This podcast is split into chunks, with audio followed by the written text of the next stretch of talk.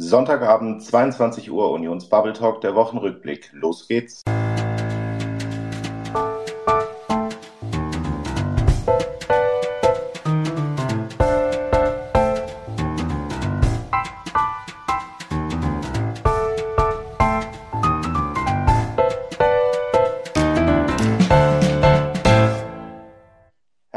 Willkommen am heutigen Sonntag, den 15. Oktober 2023, zu unserem 11. Unions Bubble Talk, der Wochenrückblick.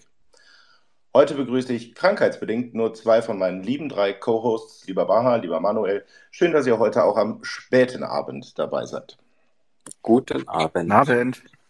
Der Rückblick in dieser Woche trifft viele von uns und auch mich persönlich noch immer tief ins Mark. Die bestialischen und vor Menschenverachtung und blanken Judenhass triefenden Terrorattacken der Hamas auf Israelis am vergangenen Samstag ist ohne Übertreibung eine Zäsur im Nahostkonflikt.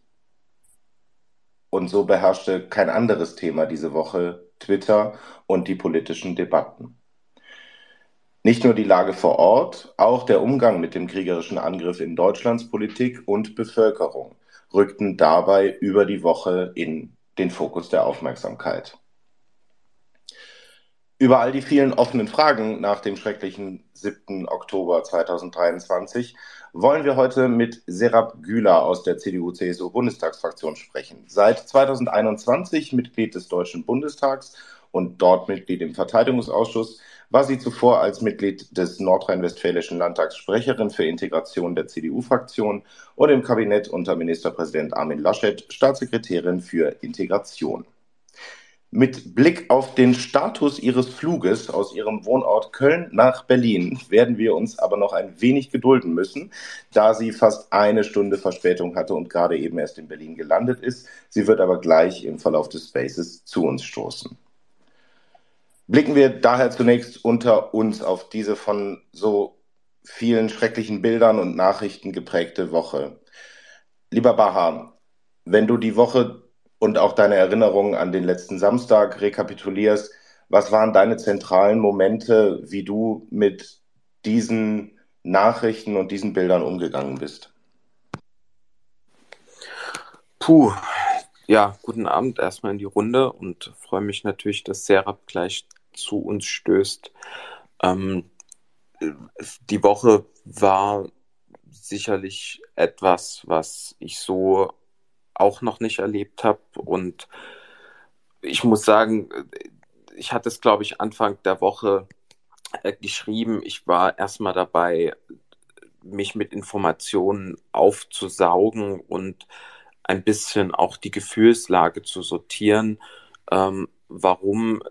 Weil zum einen gibt es für mich oder ich glaube und hoffe, dass es auch hier in diesem Space keine zwei Meinungen gibt zu diesen barbarischen Verbrechen, die dort verübt wurden in Israel und jedes Video, was kam, jedes Bild, was du dazu kam und als Familienvater, das wird anderen auch so gehen, wenn du dann gerade diese diese Bilder, diese Geschichten zu Kindern hörst, das, das lässt dich nicht kalt. Und deswegen war ich wirklich dabei, mich vor allen Dingen zu sortieren, viel zu lesen, äh, immer wieder diesen Spagat zwischen auf der einen Seite die wirklich emotionale Situation zu, zu verarbeiten und gleichzeitig auf der anderen Seite erstmal zu verstehen, was dieser Konflikt für ein Ausmaß annehmen kann, annimmt und ähm, was da alles für Komplexität dahinter stehen. Ich meine, wir alle wissen, dass wenn es einen Konfliktherd auf dieser Erde gibt, und ich behaupte jetzt einfach mal, ohne zu übertreiben, dass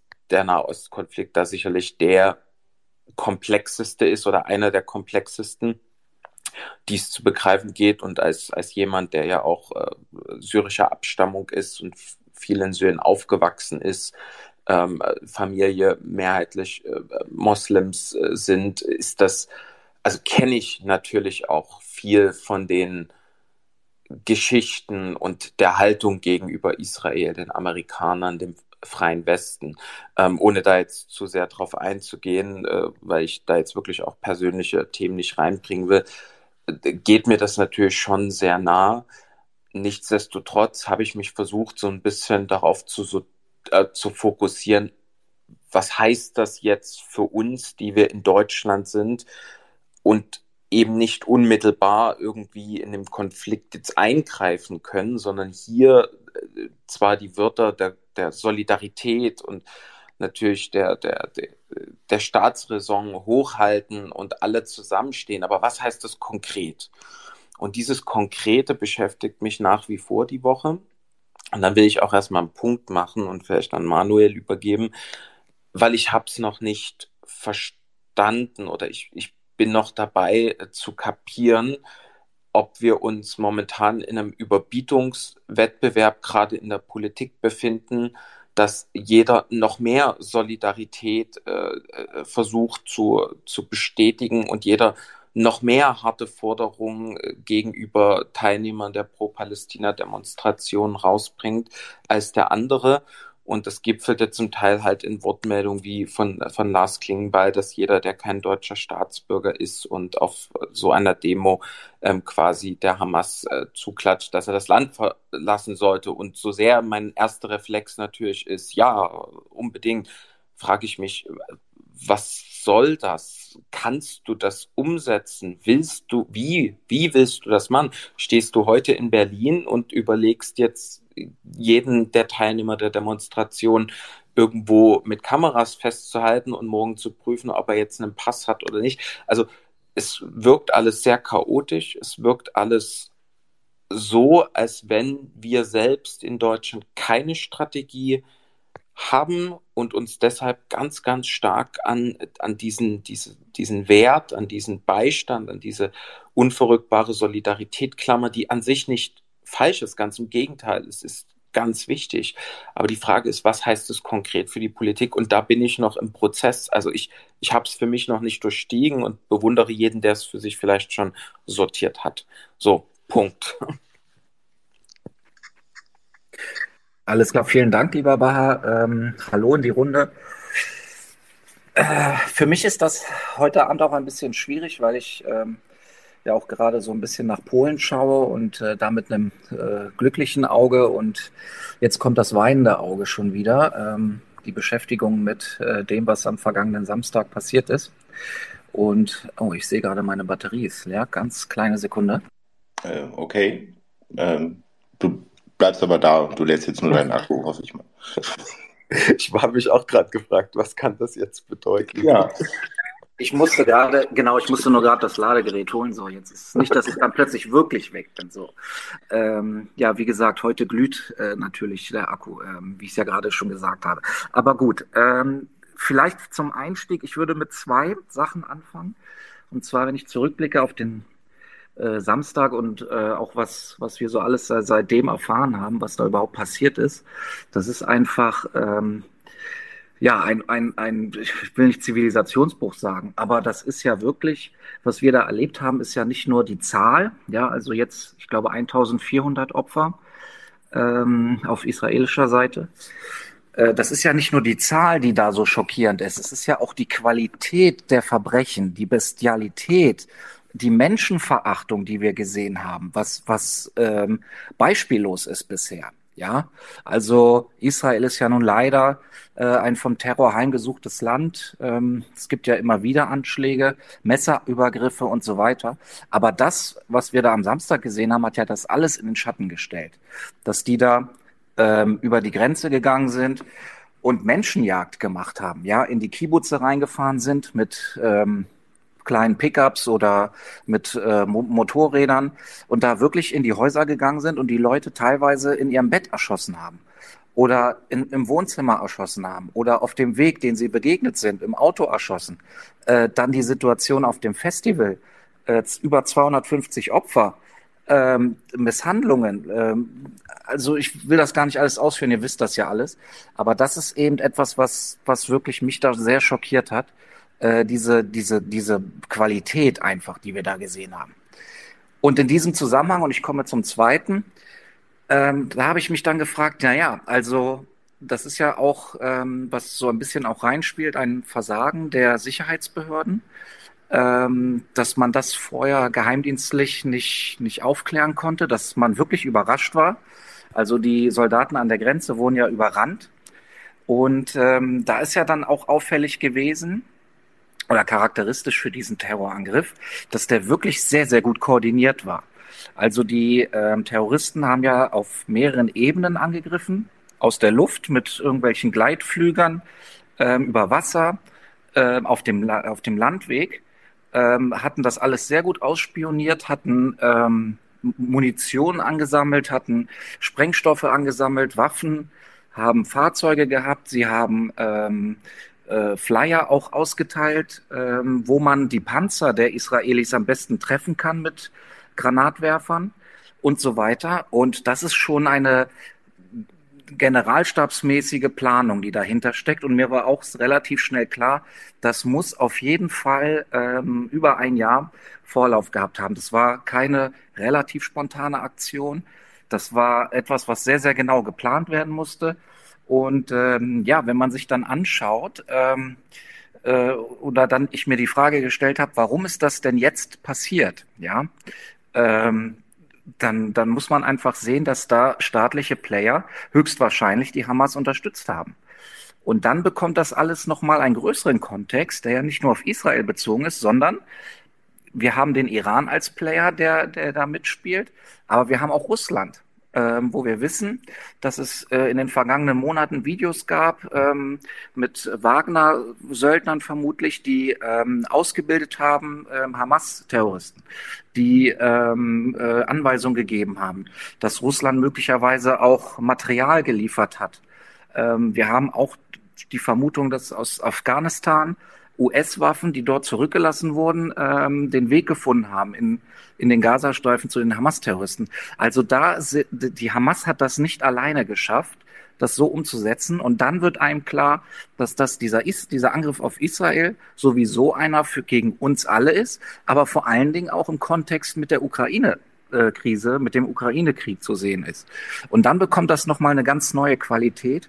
Und wir merken ja jetzt auch, ähm, wie, wie sich der Fokus verschiebt von der Ukraine, die Aufmerksamkeit äh, global natürlich ähm, sich ja nach Israel äh, verschiebt, weil dort natürlich die Lage jetzt extrem akut ist. Aber die Ukraine kämpft ja auch weiterhin.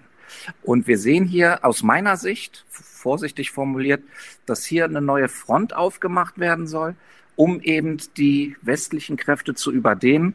Und ich bin da sehr, sehr froh, dass die USA äh, direkt äh, diesen Eindruck äh, ähm, ja, nicht zulassen, indem sie sehr stark handeln, ähm, Flottenverbände verlegen, Kräfte verlegen, äh, Flugzeugverbände verlegen.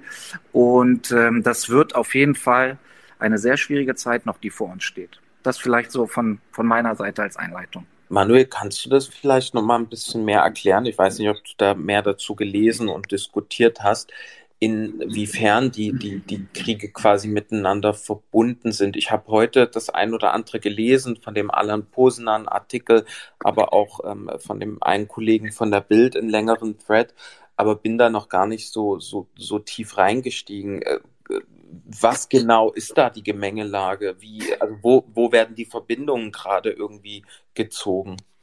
Naja, also ähm, Russland ist ja mit, mit, ähm, mit, ich glaube sogar auch regulärer Armee, ähm, betreibt ja einen äh, äh, Flugstützpunkt, ein, ein, ein, eine Airbase in Syrien ähm, und ist ja auch in der Region sehr engagiert. Ähm, in, seit mehreren Jahren wird ja das Assad-Regime von Russland gestützt. Wir kennen ja alle die Bilder aus Aleppo. Ja wo dort die Bomben gefallen sind. Also Russland ist da sehr engagiert. Ne? Und mhm. äh, dementsprechend sind da auch die Verbindungen da. Äh, Punkt eins. Punkt zwei ist, der Iran ist ja der finanzielle und ideologische Unterstützer der Hamas als Erbfeind Israels. Und Iran ist ja auch gleichzeitig einer der wenigen Verbündeten äh, Russlands. Ja, denken wir nur mal an die äh, an die Kamikaze-Drohnen und an die Waffenlieferungen, die Russland erhält, um seinen Krieg gegen die Ukraine Ukraine aufrechtzuerhalten. Ähm, da hast du die zweite Verbindung. Ja, äh, die dritte Verbindung ist, dass ja auch Russland aktiv ist in der Region, in Nordafrika, in, auch in, in Nahost äh, mit den Wagner-Söldnern, die dort eben ähm, im Dienste der der ähm, ja der Diktatoren quasi äh, vorgehen gegen äh, oppositionelle Kräfte, gegen Rebellen und so weiter. Und es gibt tatsächlich ähm, Videos und Belege, ähm, aus den letzten Monaten, äh, die zeigen, wie ähm, die Hamas hat das selber gedreht.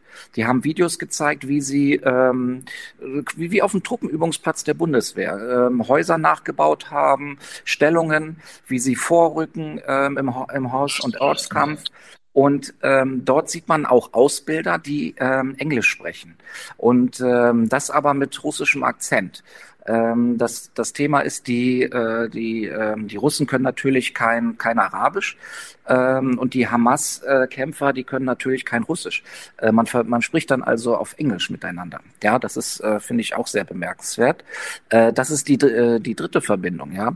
Und ähm, die, die vierte Verbindung ist auch, wenn wir uns das Verhalten auch von Putin anschauen, seit ähm, seit Beginn dieser Krise. Ähm, er hat ja äh, sich da sehr zurückgehalten, ähm, den, diese Attentate irgendwie zu verurteilen, sondern ganz im Gegenteil.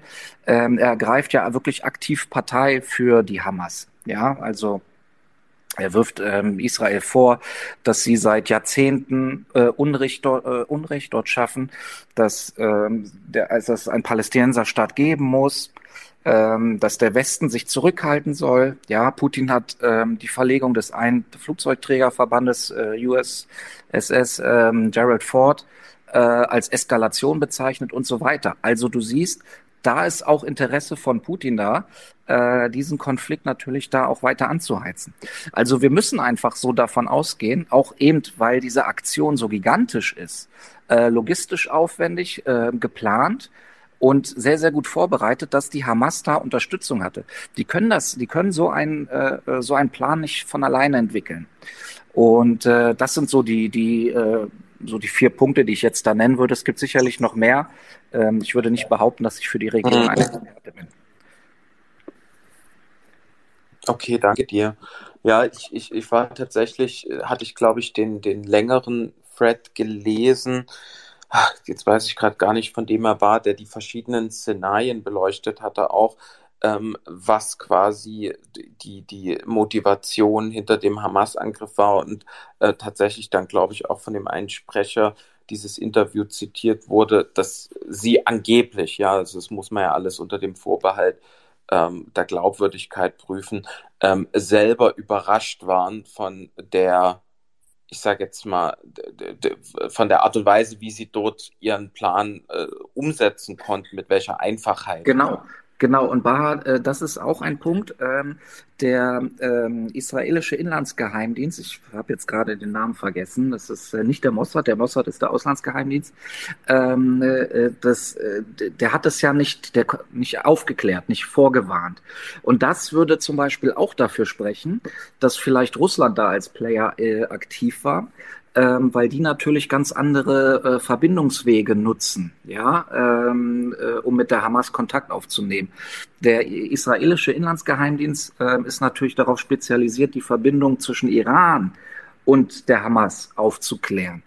Also das wäre auch noch etwas, ähm, ein, ein Indiz, wo man sagen könnte, okay, vielleicht erklärt sich da dieses Versagen, muss man ganz klar auch sagen, äh, dieses Auf Aufklärungsversagen des Inlandsgeheimdienstes dadurch, dass dort andere Kommunikationswege genutzt wurden. Ja, und mir fiel es auch gerade ein, das war der Peter Neumann gewesen, der die einzelnen Szenarien, glaube ich, oder die, die einzelnen Thesen mal zusammengefasst hatte, gestern in einem Thread und da auch erklärt hatte, ähm, was für oder gegen was spricht. Natürlich immer unter der Voraussetzung, dass das sich hier alles nur um Spekulation handelt von Experten. Ähm, ja, aber da, da, sind wir natürlich relativ schnell wieder in der, der, der, ja, der theoretischen Diskussion, was wäre, wenn und wer hat eventuell was, führt uns, glaube ich, jetzt in dem Thread nicht weiter. Ähm, deswegen, Daniel, vielleicht musst ja. du auch nochmal erzählen, äh, gerade mit dem Blick auf Deutschland, genau. was jetzt die Woche vor allen Dingen hier ausgerichtet hat. Äh, also einmal kurz zur Erklärung für Manuel, der israelische Inlandsgeheimdienst heißt Shin Bet. Ähm, das nur zur Ergänzung. Ähm, ich denke auch, wir werden mit Sicherheit, wenn Serap gleich äh, da ist, auch noch über die Implikationen weltweit und insbesondere die des Iran sprechen können. Wenn ich an die Woche zurückdenke, hat mich eigentlich sehr erschrocken, dass es wieder mal eine sehr typisch deutsche Reaktion gegeben hat in meinen Augen. dass wir nämlich nach der ersten Entrüstung und Empörung und den ersten Solidaritätsbekundungen noch bevor der Bundestag am Donnerstag diesbezüglich zusammengekommen war, äh, eigentlich schon wieder eine Debatte geführt haben, ja, aber, und es hat sich ja dieser, dieser neue Terminus äh, entwickelt, dass wir dieses Ja-Abern äh, mittlerweile haben. Und äh, es keine Woche gedauert hat, dass wir jetzt A, eine Auseinandersetzung in Deutschland zwischen Pro-Palästinensern oder Anti-Israel-Demonstrationen haben und gleichzeitig äh, wir alle noch gar nicht äh, bis zuletzt nachvollzogen haben, was eigentlich passiert ist und auch was das für Auswirkungen hat. Ich unterbreche aber an der Stelle direkt, weil ich gerade sehe, dass Serap aus dem Flugzeug äh, jetzt dann doch schon zu uns gekommen ist. Liebe Serap, schön, dass du da bist. Hallo Daniel, grüß ich hoffe, dich. Trotz allem gut in Berlin angekommen und äh, schön, dass du da bist. Und vielleicht auch an dich jetzt die Frage, wir haben jetzt gerade erstmal so ein bisschen rekapituliert, was eigentlich für uns so die markanten Punkte der Woche waren. Als du am Samstag die Nachrichten gehört hast und ähm, also wie hast du darauf reagiert? Was waren eigentlich deine ersten Gedanken und ähm, wie hast du es alles wahrgenommen? Wie habe ich es alles wahrgenommen? Also als man es als erstes gehört hat, hat man ja gedacht, okay, eines der typischen Anschläge, bis man dann ja innerhalb kurzer Zeit erfahren hat, dass es kein typischer in Anführungsstrichen Anschlag war. So, und dann trudelte ja irgendwann die Meldung ein, wie viele Tote, wie viele Verletzte, so immer nach und nach. Und als die Meldung dann kam, so viele Tote wie seit der Shoah, nicht mehr, ähm, ja, ließ das Ganze eigentlich einen äh, Schaudern, einfach nur Schaudern ja, und dann die ganze politische Reaktion darauf in dieser Woche. Äh, ich weiß gar nicht, wo ich anfangen soll. Ich glaube, Deutschland hat sich zwar relativ klar positioniert, aber diese Woche haben uns ja auch die Geiselnahmen, die Frage, wie viele Deutsche unter den Geiseln sind, wie holen wir die raus, holen wir die, äh, holen wir die überhaupt raus, schicken wir eigene Maschinen, der ganze Streit oder das Hin und Her mit der Lufthansa, es kam ja wirklich einiges zusammen. Und am Sonntag, was mich am allermeisten mit schockiert hat, neben der Anzahl der Toten, war tatsächlich das Feiern auf den Straßen in Neukölln. Ähm, was einen noch mehr fassungslos macht, also nicht farblos, aber fassungslos. Habe es in dieser Woche mehrmals gesagt es ist nicht so, dass einen das überrascht. Wir hatten das 2014, wir hatten das 2016, wir hatten das 2021, also auch dazwischen immer mal wieder. Es überrascht einen nicht, aber nach diesem Ausmaß, nachdem feststand, wie viele Menschen getötet worden sind, dass junge Menschen auf einem Festival so angegriffen worden sind, dass Frauen vergewaltigt wurden, verschleppt wurden, als man sich diese ganzen Bilder angeschaut hat, beziehungsweise mitbekommen hat über Social Media und darüber hinaus, ähm, lässt einen das wirklich äh, schaudernd zurück. Und Gott sei Dank sind ja dann auch klare politische Worte und am Ende auch mit einem gemeinsamen Antrag äh, Taten gefolgt, so dass man ehrlicherweise sagen muss, es war bisher richtig, wie Deutschland reagiert hat.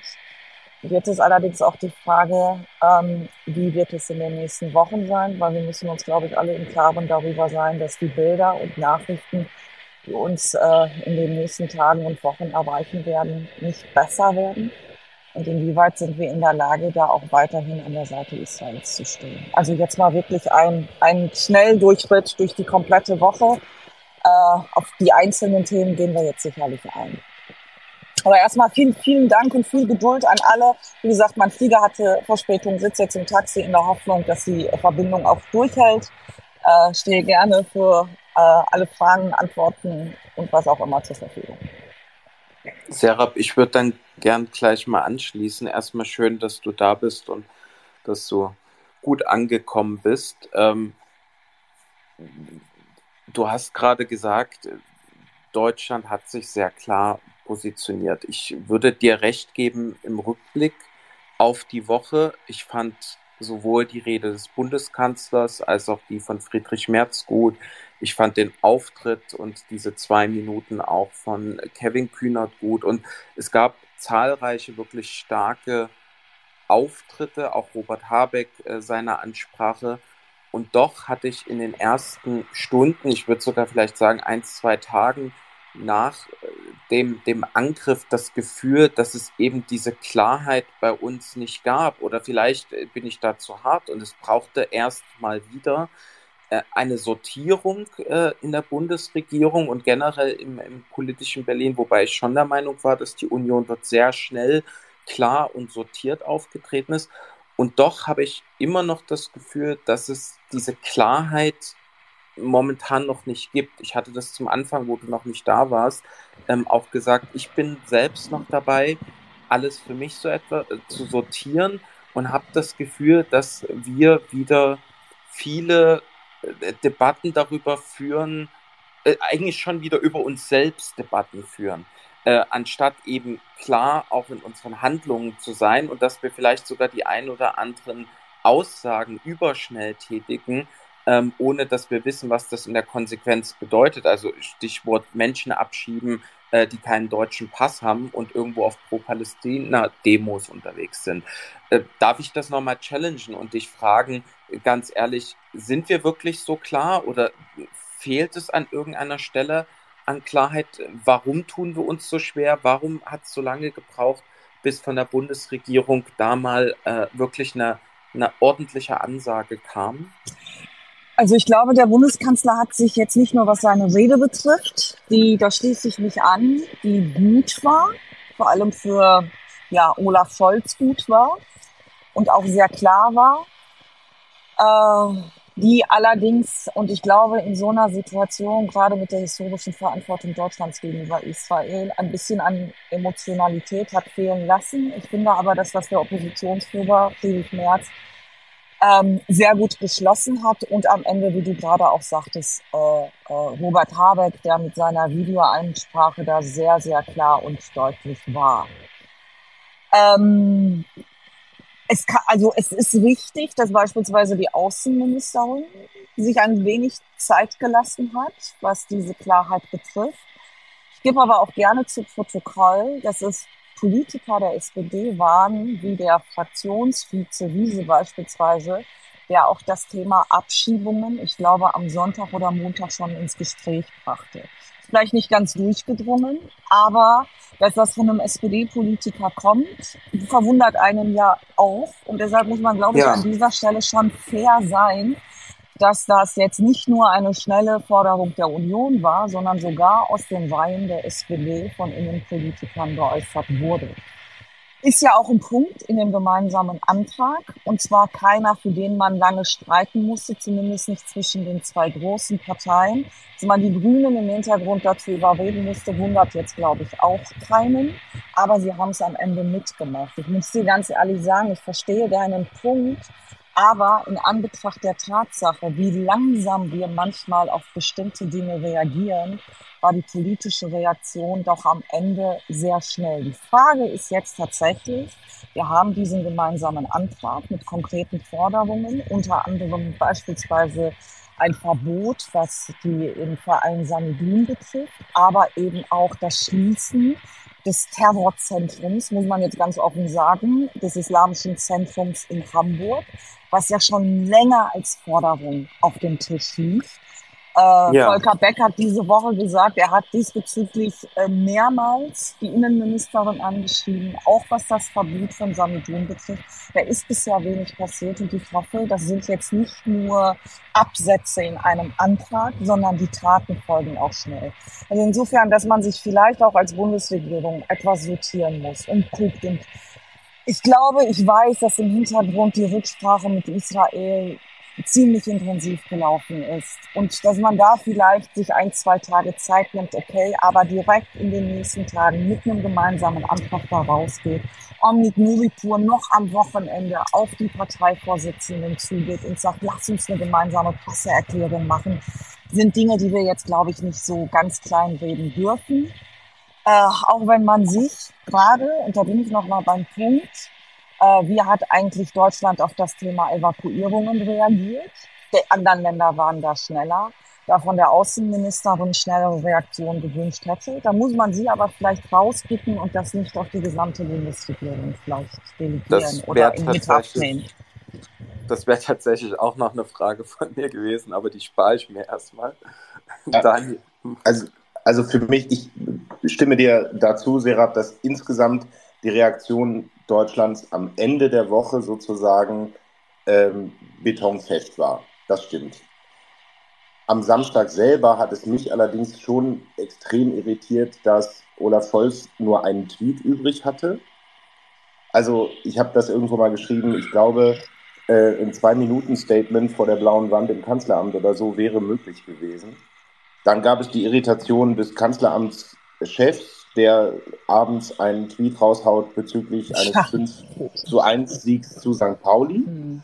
wo man sich auch gefragt hat, was passiert da, wo noch nicht klar war, ob es deutsche Geiseln gibt, ähm, ob deutsche Opfer schon zu beklagen wären. Ähm, da war die Kommunikation nicht in Ordnung. Das gleiche hatten wir dann eben mit der Evakuierung, weil erst heißt es, wir brauchen keine Bundeswehrmaschinen, wir brauchen die Luftwaffe nicht.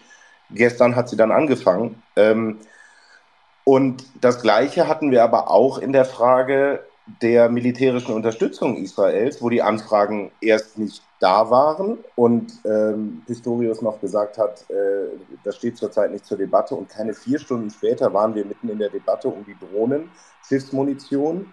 Und ähm, da war für mich irgendwo schon die Frage, ob die Bundesregierung einfach irgendwo auf einem, also irgendwie auf dem falschen Fuß erwischt wurde und die sich wirklich auch sortieren mussten, weil es war kommunikativ, ist das auf jeden Fall an den drei Stellen massiv schief gegangen.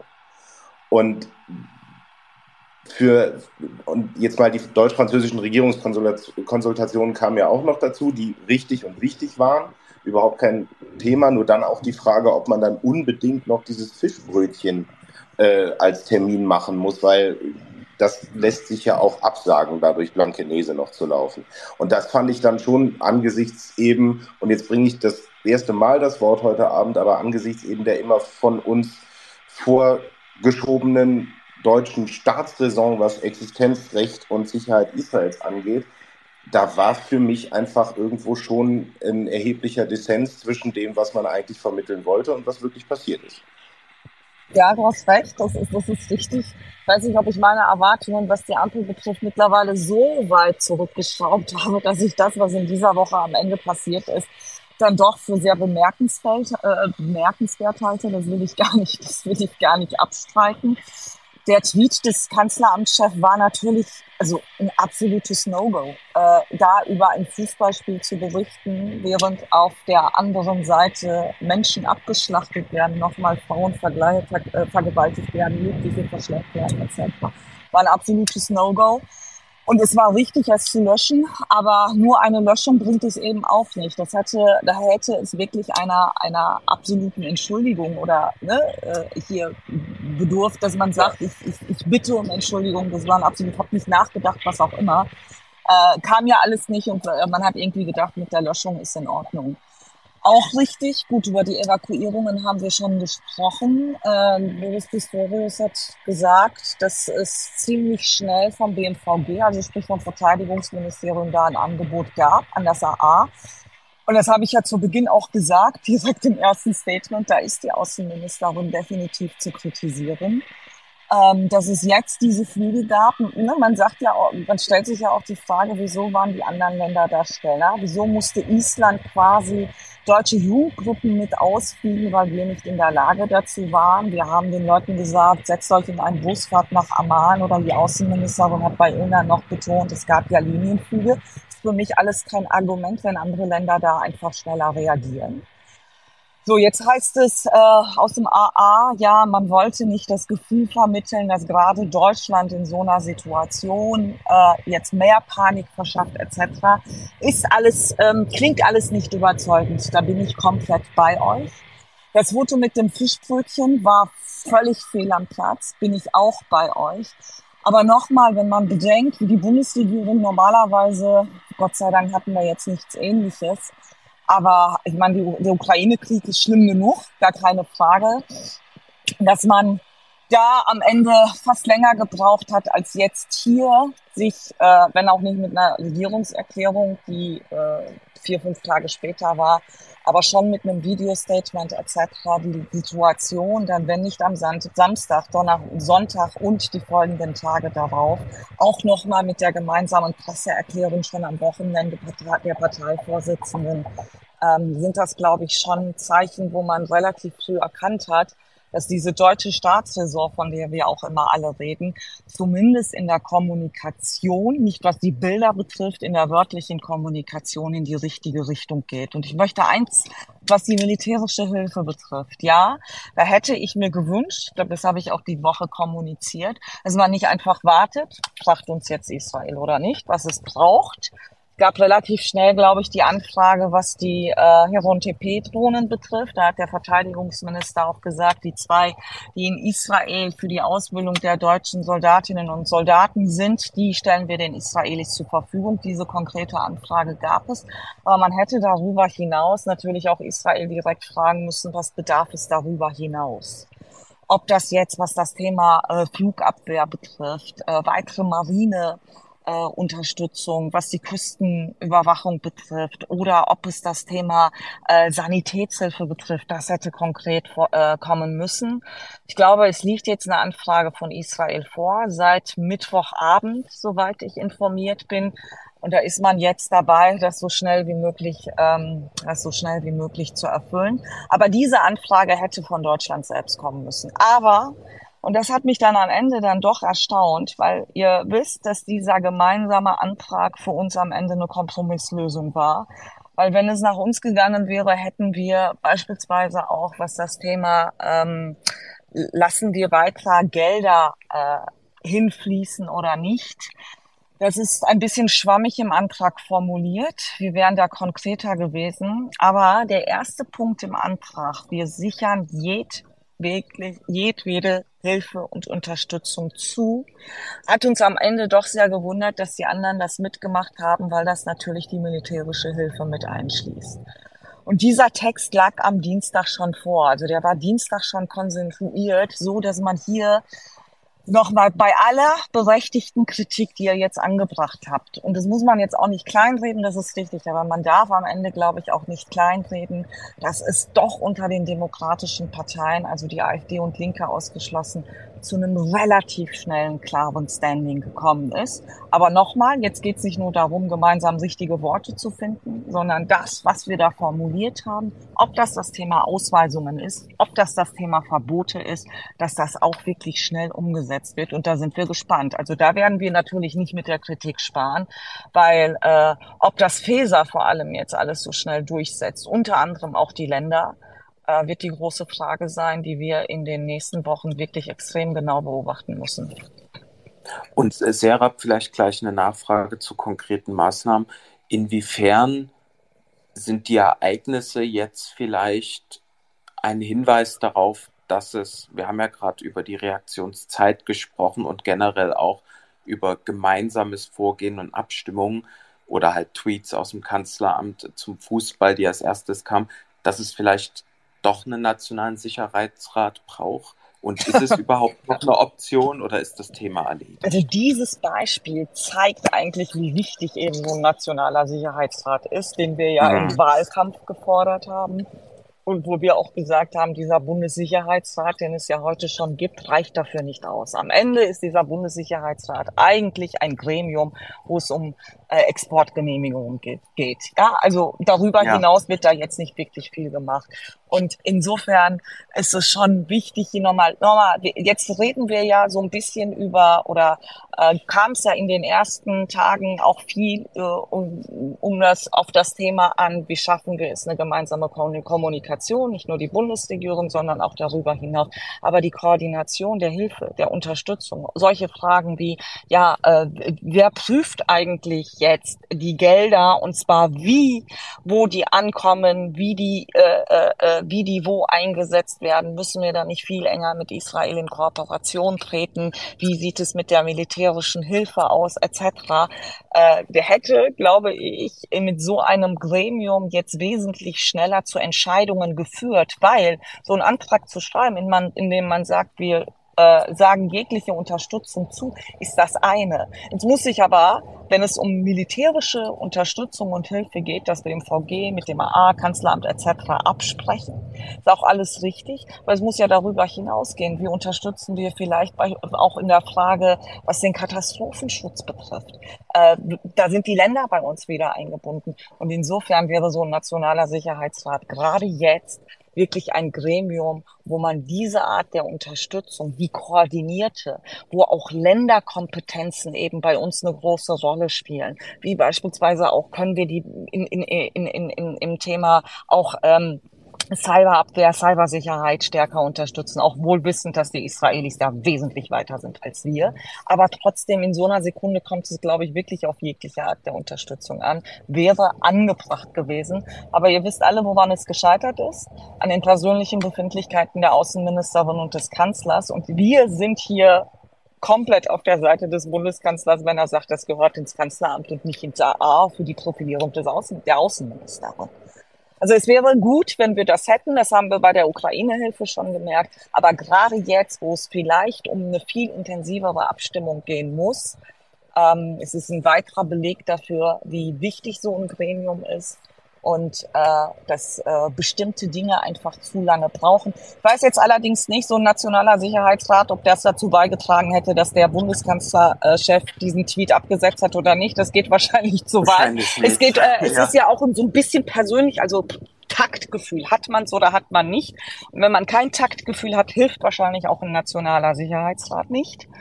So, das darf man, ne, das darf man damit nicht vermischen. Aber ja, es wäre wichtig, dass wir das haben. Und das zeigt die aktuelle Situation eben auch. Da bin ich bei dir. Ja. Wobei ich glaube, dass wenn es den Rat gegeben hätte, hätte er nicht beim Fußballspiel gesetzt und den Tweet wahrscheinlich nicht abgeschickt. Ja. ja. Ähm, ich glaube, wir sortieren noch mal so ein bisschen. Ich kommen wir noch mal auf den Begriff der Staatsräson zurück. Wir hatten da in dieser Woche dann auch die große Frage, was bedeutet das jetzt eigentlich? Ich glaube, Friedrich Merz hat in der Bundestagsrede gesagt, wir waren uns bislang immer sehr sicher, dass man dieses Wort ohne weiteres mhm. verwenden kann und dass wir jetzt auf einmal in der Situation sind, wo es ernst wird.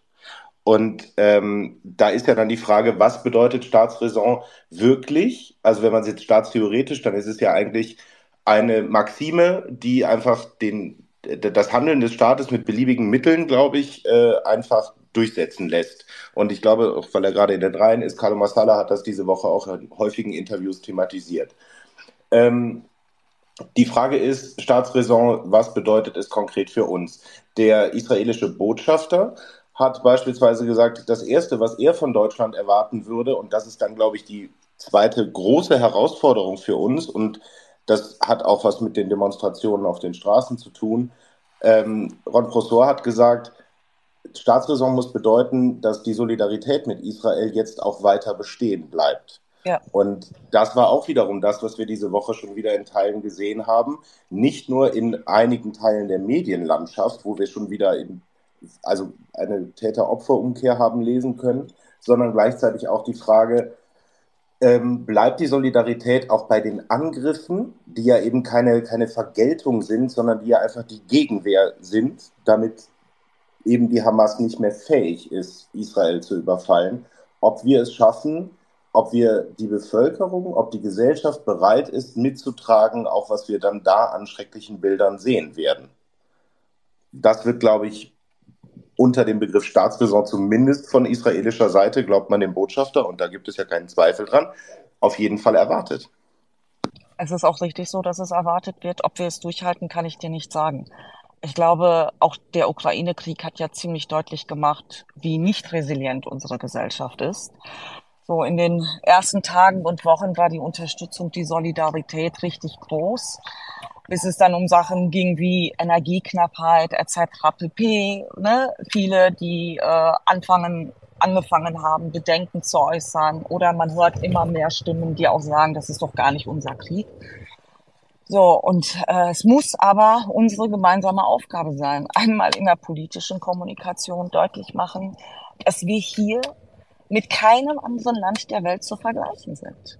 Mit keinem anderen. So, dass die USA sich da sehr deutlich und klar positioniert. Dieser Krieg jetzt sogar dazu führt, dass Republikaner und Demokraten wieder zusammenstehen, was die Unterstützung bezüglich Israel betrifft ist das eine. Aber wir tragen hier einfach nochmal eine ganz besondere Verantwortung, was einfach mit unserer historischen Verantwortung zu tun hat. Ähm, ich bin in zwei Minuten wieder dabei. Ich muss jetzt nämlich gerade das Taxi bezahlen. Entschuldigung. Ähm, ich äh, äh, gib, gib, gib mir eine Minute. Ja, genau. Äh, moderiert. Ich äh, schalte mal kurz das Mikro aus. Ja, danke. Kein Problem. Alles gut. Aber vielleicht, äh, ja, mach mal dann. Ja, ich, ich weiß gar nicht, ob ihr es äh, mitbekommen habt. Der Roderich Kiesewetter ist ja heute auch, ähm, äh, hat sich ja auch geäußert zu dem Fragenkomplex Staatsräson. Und er ist da sehr, sehr weit hinausgegangen. Also Staatsräson heißt für ihn nicht nur zu handeln, sondern ähm, dass wir im Zweifel Israel und äh, israelische Einrichtungen bei uns und so weiter äh, mit unserem Leben beschützen sollen. Ähm, das ist schon äh, etwas, wo ich sage, da, da ist er sehr, sehr ähm, weit nach vorne gegangen. Ähm, aber letztendlich bedeutet das das ja auch. Ja, ähm, es gibt ja auch die Debatte, die natürlich völlig, äh, ähm, also die, die nicht wirklich zielführend ist, aber trotzdem wurde es ja auch schon geäußert, dass wir möglicherweise ähm, unsere Spezialkräfte, wie zum Beispiel das KSK oder ähm, die GSG 9, ähm, Bundespolizei einsetzen, ähm, möglicherweise um Geiselbefreiungsaktionen durchzuführen. Ähm, das ist natürlich etwas, was, was völlig illusorisch ist, weil einfach auch Israel die Fähigkeiten hat, ähm, um das selbst zu lösen. Und denen gehört natürlich das Prä. Aber es zeigt ja auch ganz deutlich, worüber wir mittlerweile reden, ja, und ähm, wohin eigentlich Staatsräson ähm, als Begriff definiert werden muss. Ähm, das kann sich eben auch meiner persönlichen Meinung nach ganz, ganz richtig auch nicht nur im Reden erschöpfen. Ähm, das muss mit, mit Handeln gefüllt werden. Und ähm, ich finde, die Debatte ähm, wird wahrscheinlich jetzt durch ähm, die Äußerung von Roderich Kiesewetter auch nochmal weitergeführt werden in den kommenden Tagen. Aber da sagst du ja genau was, was Wichtiges, Manuel. Und vielleicht bin ich da ein bisschen zu hart. Ähm, aber wir, wir reden seit Tagen meines Erachtens schon wieder darüber, was bedeutet das für uns, was unsere, versuchen unsere Semantik in Deutschland aufzuladen mit, mit irgendwelchen wichtigen Gedanken und äh, befinden uns schon wieder im Philosophieren darüber, was es für Deutschland bedeutet. Und auf der anderen Seite äh, habe ich immer noch nicht ganz begriffen und vielleicht bin ich da auch etwas hinterher, aber mir fehlt immer noch das Verständnis, was heißt denn das wirklich konkret? Du hast jetzt ein paar Beispiele genannt, ob die gehen, ja oder nein äh, kann ich nicht bewerten. Ich habe heute im Podcast von Bröcker und Repinski ähm, äh, gehört, dass die Israelis äh, tatsächlich eher unsere Solidarität einfordern und Waffen eben nicht, weil sie sagen, davon haben wir genug und wahrscheinlich bessere, jetzt mal zugespitzt.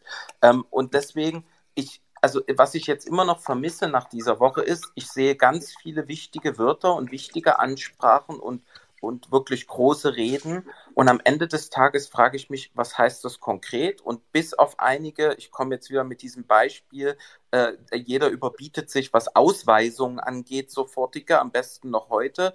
Ähm, das war ja vor, vor Monaten, wurdest du ja, wenn du nur das Wort genannt hattest, ähm, wurdest du ja schon äh, gepeitscht durch die ja. Also ich, ich bin da ja. so ein bisschen gerade noch lost an der Stelle. Also, und versucht das gerade so ein bisschen zu verstehen, was macht jetzt Deutschland, also die deutsche Politik ja. konkret? Also, also vielleicht nur kurz dazu. Ähm, grundsätzlich ist es so tatsächlich, also wir müssen unterscheiden Ukraine, Israel. Ähm, Ukraine braucht alles. Ja, Ukraine führt ein Full-Scale-War. So, ähm, ja. sie, sie, haben Verluste, die müssen ausgeglichen werden und möglicherweise auch die Kräfte ähm, ähm, aufwachsen. Das ist ja das Entscheidende, um den Krieg zu gewinnen. Bei Israel sehen wir einfach, dass, dass, dass äh, die israelische Armee sehr, sehr stark ist. Die brauchen im Prinzip ähm, nicht viel, was wir unterstützen können. Das, was sie brauchen, bekommen sie schon längst und zwar von den USA. Das sind zum Beispiel Raketen ähm, für, den, für den Iron Dome, für die Flugabwehr. Das bekommen sie. Sie bekommen ähm, Bomben, gelenkte Bomben ähm, für ihre Angriffe ähm, im Gazastreifen gegen Hamas-Einrichtungen. das läuft schon. Ja, ähm, wo wir aber natürlich sehr, sehr unterstützen können ähm, in dem Bereich ist, was Serhab auch richtig angesprochen hat, ähm, äh, was Logistik angeht, was medizinische Güter angeht, möglicherweise, was Zelte angeht und so weiter. Also wirklich diesen, diesen ganzen Oberbau an Unterstützungsleistungen, die jetzt nicht unbedingt direkt Waffen sind. Ja, aber die werden auch benötigt für so eine Operation.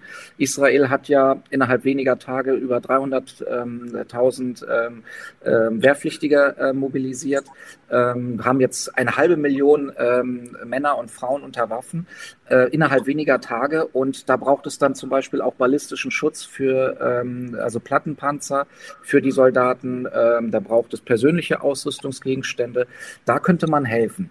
Ähm, aber das, was um die zweite Frage von dir zu beantworten, was aus meiner Sicht, was man jetzt machen kann, ist, dass wir in Deutschland ganz klar und ganz eindeutig vorgehen auf allen Ebenen, gegen das, was wir sehen. Und wir sehen, ähm, ich glaube, heute war auch in Hamburg ähm, wieder irgendwie eine Demonstration. Hier in Berlin wurde was aufgelöst, dass wir uns dagegen stellen, dass hier auf unseren Straßen diese furchtbaren Verbrechen gefeiert werden, ähm, dass hier keine Rücksicht genommen wird auf ähm, israelisches Leben, dass ähm, Häuser beschmiert werden. Ja, es ist ja mhm. furchtbar. Mhm ähm, was, was einen zurückversetzt in die Zeit von 1945. Das haben wir schon lange so nicht mehr gesehen.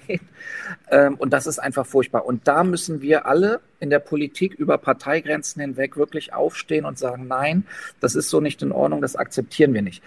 Ähm, und ich glaube, das ist auch das, was ähm, der israelische Botschafter auch, ähm, Daniel, du hattest es ja angesprochen, ähm, auch erwähnt hat. Ja, dass wir wirklich hier Flagge bekennen und uns eindeutig an Israels Seite stellen. Ja, das wäre ähm, jetzt auf jeden Fall akut, ähm, was wir tun können. Also, ich, ich, wenn ich ganz kurz darf, also ich glaube gar nicht, Baha, dass es hier um eine semantische Debatte geht. Ich glaube wirklich, dass wir mhm. diesen Begriff der Staatsräson noch ähm, ausfüllen müssen. Ähm, und dass das wirklich noch diskutiert wird und auch verinnerlicht werden muss. Aber wir haben jetzt ja wirklich gerade durch Zufall den Politikwissenschaftler der Universität der Bundeswehr aus München bei uns. Carla Mossala, herzlich willkommen. Und ähm, vielleicht von der, weil du ja auch entsprechend die Woche das überall kommentiert hast, vielleicht nochmal so die Einführung zum Begriff der Staatsräson und was das eigentlich für uns bedeutet. Wäre ganz super, wenn wir das nochmal hören könnten.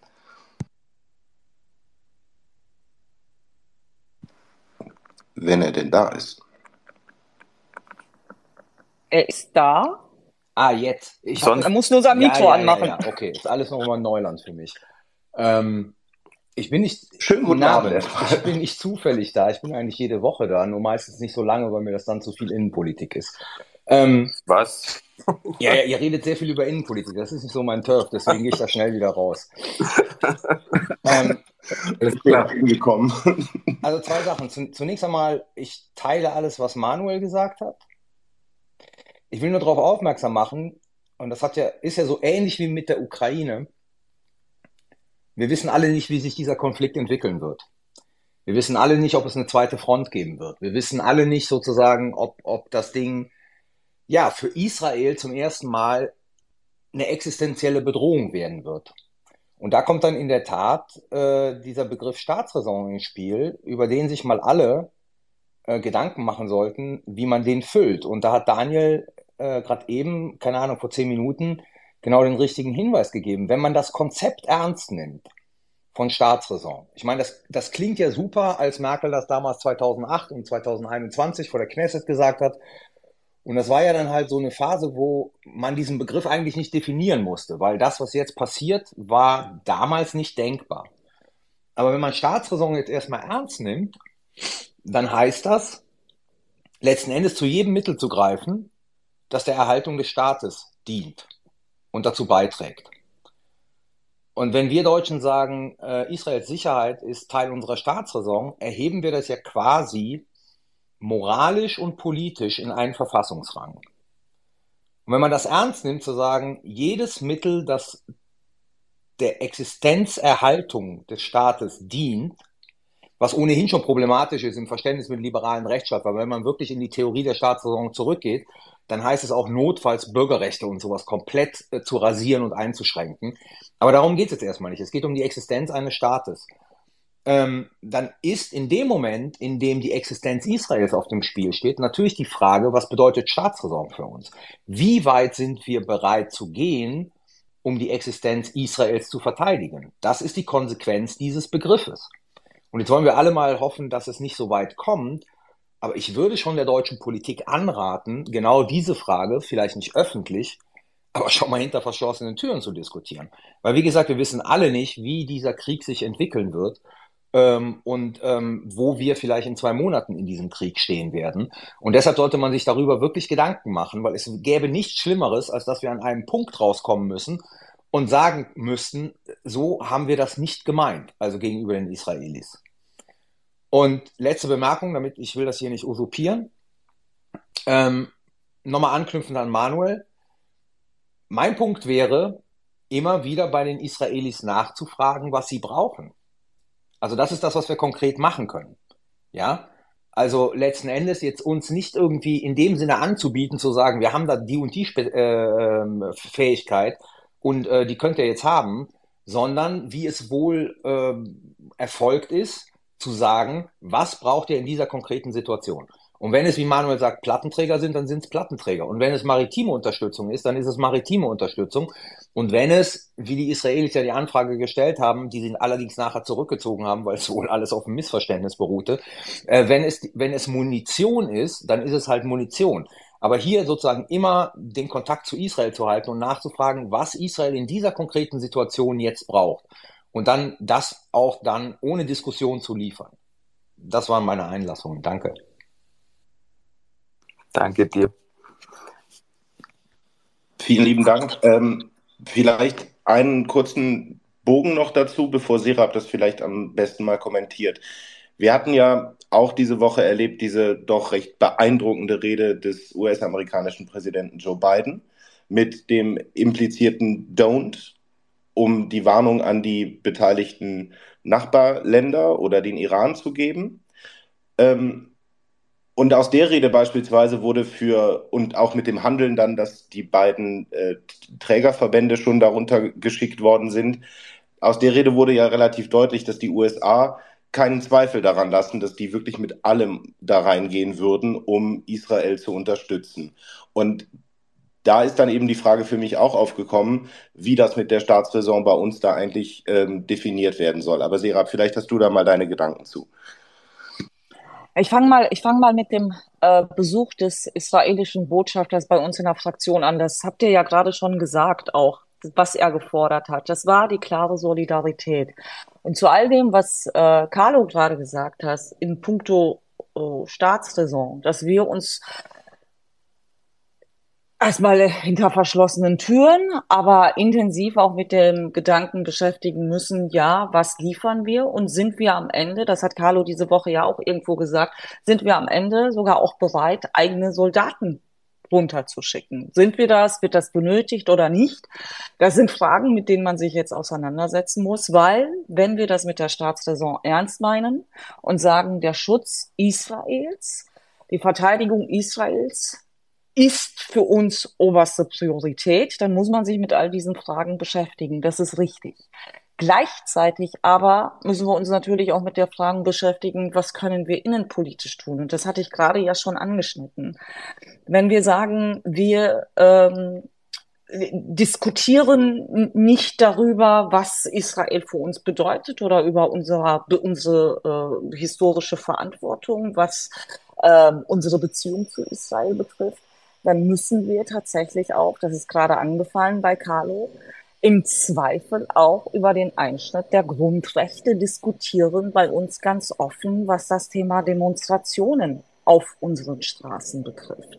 Ich war gestern auf einer Pro-Israel-Demo in Köln, die organisiert wurde, wo es zeitgleich eine äh, offiziell heißt es Pro-Palästina-Demo. ich möchte jetzt dazu aber Pro-Terror-Demo ehrlicherweise sagen Weil wenn man sich da anhört, was alles fällt, wie alle, wie, wie oder worüber gesprochen wird, kann man das ehrlicherweise gar nicht anders bezeichnen. Es gab Kommunen, die diese Demos verboten haben, wo innerhalb weniger Stunden die Gerichte das Verbot gekippt haben. Also brauchen wir da, glaube ich, eine intensivere Auseinandersetzung auch mit, ähm, mit dem Thema, ändern wir diesbezüglich unser Grundgesetz oder nicht. Und zwar ganz konkret, wo es um das Demonstrationsrecht geht, wo wir sagen, solche Sätze wie Juden den Tod oder äh, Israel vernichten etc. wollen wir nie wieder auf unseren Straßen hören. Und wir meinen das ernst und deshalb müssen wir hier sogar Grundrechte einschränken. Wir müssen offen darüber diskutieren. Es geht nicht nur um die Frage, wie bereit sind wir, militärische Unterstützung zu leisten, also wirklich um verteidigungspolitische Fragen, sondern wie bereit sind wir auch innenpolitische Dinge zu bewegen, Grundrechte einzuschränken, wenn es darum geht, die Staatsräson mit Inhalten zu füllen. Und das gehört für mich eben dazu. Ein anderer Punkt ist das Thema Solidarität. Daniel, du hattest es, glaube ich, ganz am Anfang mal angesprochen. Dieses Ja, aber hast du diese Woche von einigen Gruppen schon gehört. Und dieses Aber wird in den nächsten Tagen, wenn uns weitere grausame Bilder erreichen, gerade was jetzt äh, die Bodenoffensive, die vorbereitete Bodenoffensive betrifft, wird uns in den nächsten Tagen viel öfter treffen. Inwieweit sind wir in der Lage, gesellschaftlich, politisch hier ganz klar Stellung zu beziehen, indem wir sagen, es darf in dieser Frage kein Aber geben. Es darf in dieser Frage kein Aber geben und wir müssen in der Lage sein, diese schrecklichen Bilder auszuhalten, weil ich glaube, Peter hat das die Tage auch in aller äh, Deutlichkeit gesagt, Peter Tauber, es gibt ja mehrere Peters, Peter Tauber, Bilder vom Krieg sind immer schrecklich. Aber wenn diese Bilder irgendwann dazu führen, dass unsere Solidarität mit Israel abnimmt, fängt es an, an dieser Staatsräson zu rütteln. Und sind wir bereit, dass daran gerüttelt wird oder nicht? Und ich weiß nicht, ob wir als Gesellschaft wirklich so stabil aufgestellt sind. Das ist nicht nur eine politische Frage. Es ist natürlich eine gesellschaftspolitische Frage auch. Und insofern glaube ich, ist es unsere Verantwortung, hier in der Kommunikation immer wieder deutlich zu machen, dass unsere Solidarität dem Opfer gilt und das Opfer ist gerade Israel. Und diese Täter-Opfer-Umkehr, von der ja jetzt auch schon gesprochen wurde, muss, glaube ich, von uns in aller Deutlichkeit immer wieder zurückgewiesen werden, dass die aktuelle Situation, dass der aktuelle Krieg nichts mit politischen Verfehlungen in Israel aus der Vergangenheit zu tun hat, sondern ganz konkret sich auf den 7. Oktober 23 bezieht. Ja, ähm, ich glaube auch, ähm, also ich fand es beispielsweise sehr gut, dass äh, Karin Prien als Bildungsministerin in Schleswig-Holstein direkt gesagt hat, sie wird dafür Sorge tragen, dass der Konflikt und das, was da jetzt passiert, auch in den Schulen äh, unterrichtet werden soll, damit einfach das Thema mal bekannt wird. Und wir haben, es gibt auf, auf Twitter, gibt es den, gibt es den Hashtag äh, The Part of Gaza uh, You Don't See oder so ähm, wo einfach auch mal die andere Realität in Gaza dargestellt wird, weil alles das, was medial bei uns immer transportiert wird, ist ja wirklich dieses angebliche äh, größte offene Gefängnis der Welt etc. Dass es aber auch wirkliche Bereiche im Gazastreifen gibt, wo die Hamas ganze Villenviertel gebaut hat und wo es Urlaubsregionen quasi gibt. Das kommt bei uns auch überhaupt nicht an. Das erinnert mich übrigens immer so ein bisschen an diesen zynischen Werbespot damals im Syrienkrieg, als ähm, Assad äh, dann für Tourismus geworben hat und da plötzlich die wunderschönsten Urlaubsbilder eingeblendet worden sind. Aber die Frage ist eben, wie die Realität wirklich vor Ort aussieht. Und wir haben die Debatte ja auch über die Frage der humanitären Hilfe wo es ja für, weil auch da einfach schlechte Kommunikation, in dem Fall aber der EU-Kommission, wo dann plötzlich rauskam, wir verdreifachen jetzt die humanitäre Hilfe. Äh, gleichzeitig die Frage, wie kriegen wir das überhaupt dahin, weil Ägypten ja auch die Grenzen dicht gemacht hat.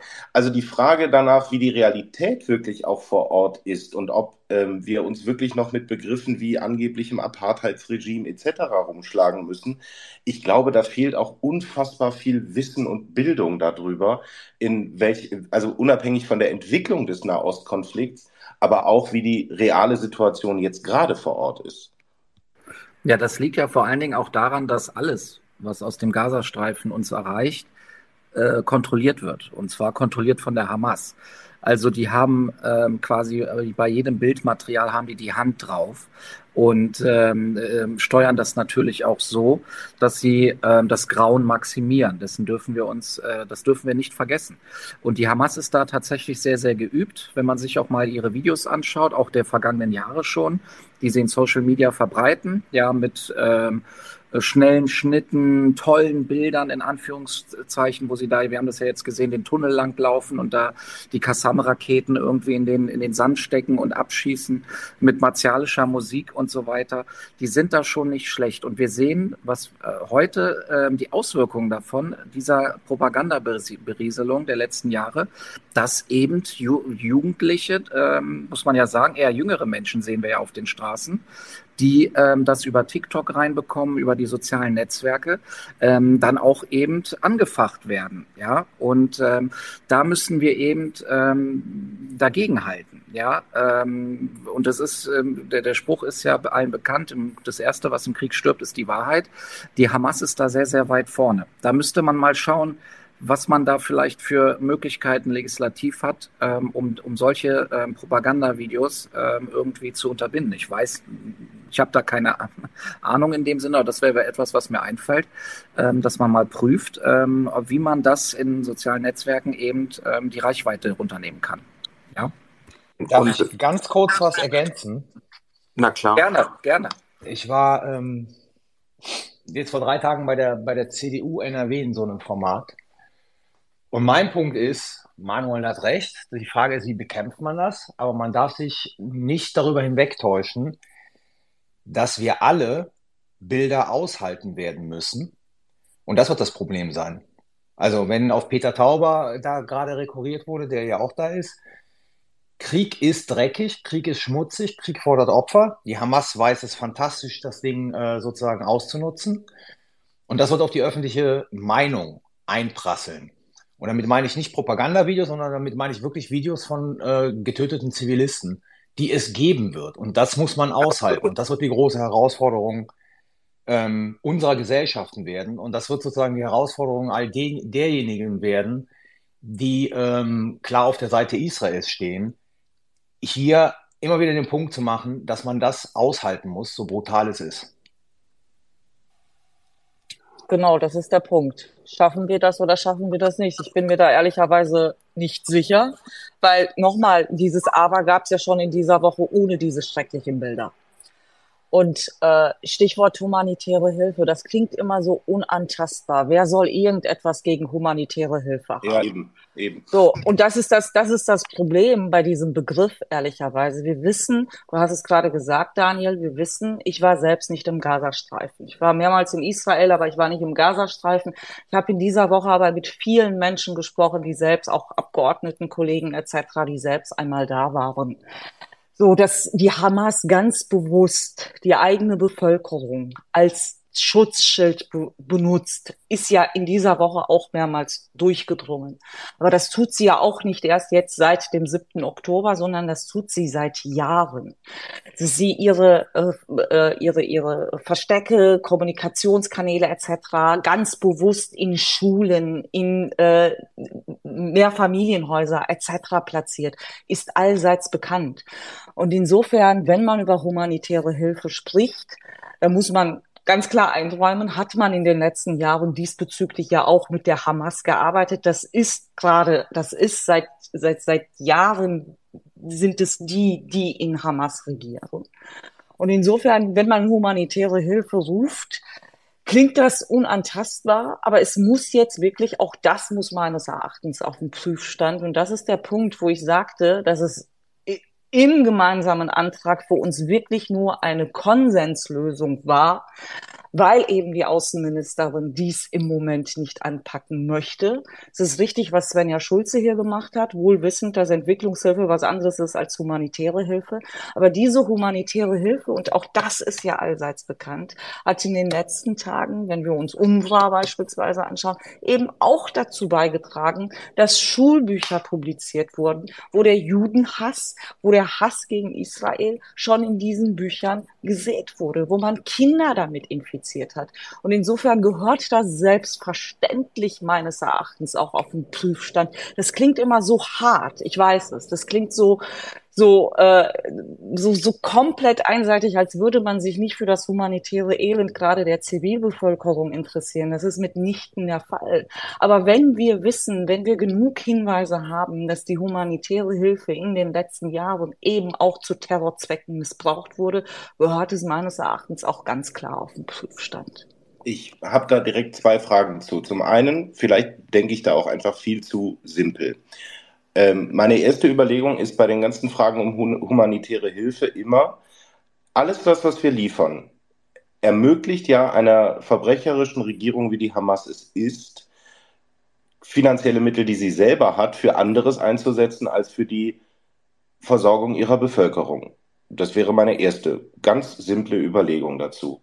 Und die zweite Überlegung, die diese Woche auch immer mal wieder aufkam, ist die Frage, warum sind es eigentlich wir und insbesondere komplett Europa, die den größten Teil der Unterstützung im Gazastreifen leistet, während aus arabischen Ländern so gut wie, also sagen wir mal zumindest verschwindend geringe äh, Leistungen an humanitärer Hilfe und Entwicklungshilfe in den Gazastreifen geschickt werden. Warum ist das unser Thema? Naja gut, die Frage kann man ja jetzt aktuell auch weiter beziehen. Wieso hat Ägypten den Grenzübergang geschlossen? Wieso haben sie gesagt, wir wollen keine palästinensischen Flüchtlinge?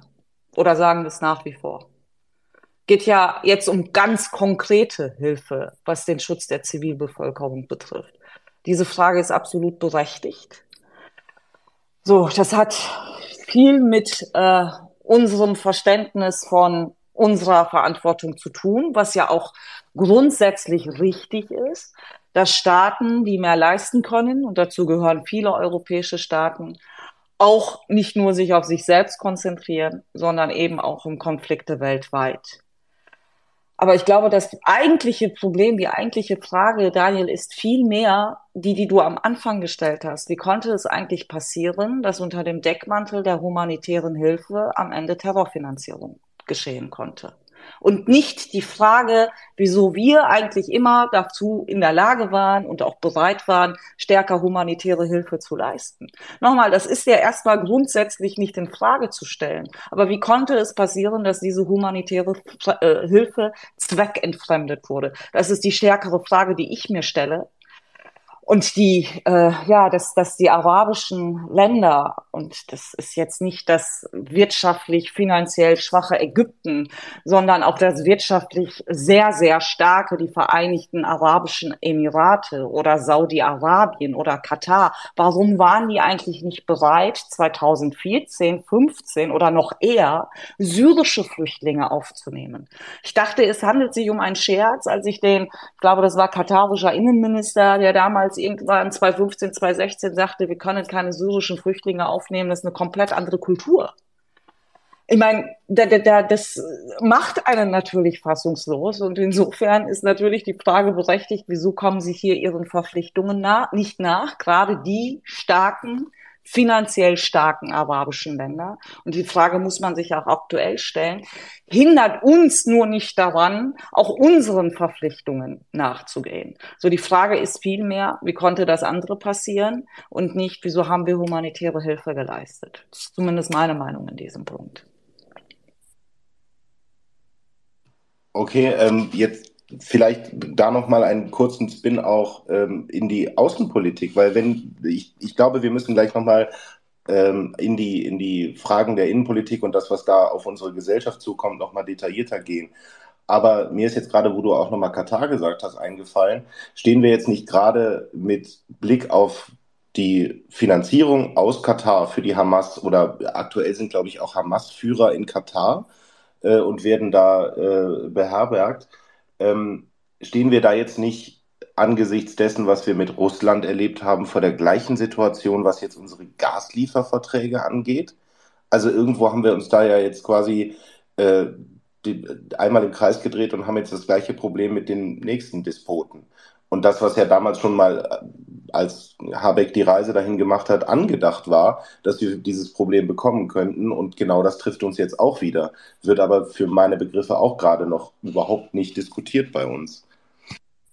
Ja, ja, gut, das ist richtig. Aber was Katar, was die Rolle von Katar betrifft, ist das ja jetzt in der aktuellen Situation nochmal noch eine größere Herausforderung für uns. Aber am Ende auch nicht neu, dass Katar die Hamas schon seit längerem unterstützt, wie Katar mit Menschenrechten im eigenen Land umgeht. Das haben wir alles im Vorfeld der äh, Fußball-WM schon mehrmals mitbekommen und trotzdem haben wir mit Katar diese Verträge geschlossen. Also weil es ja auch immer so schnell heißt, Merkel hat so viele Fehler gemacht, hat uns abhängig von Russland gemacht etc. Da vielleicht jetzt mal ein ganz anderer Kontext. Hätte 2015 Merkel wäre da aufgestanden und hätte gesagt, wir kappen jetzt unsere Gaslieferungen äh, bezüglich Russland und orientieren uns äh, Richtung Katar, Aserbaidschan oder was auch immer, welche Länder jetzt im äh, Gespräch sind, hätten wir die gleiche Diskussion damals damals geführt.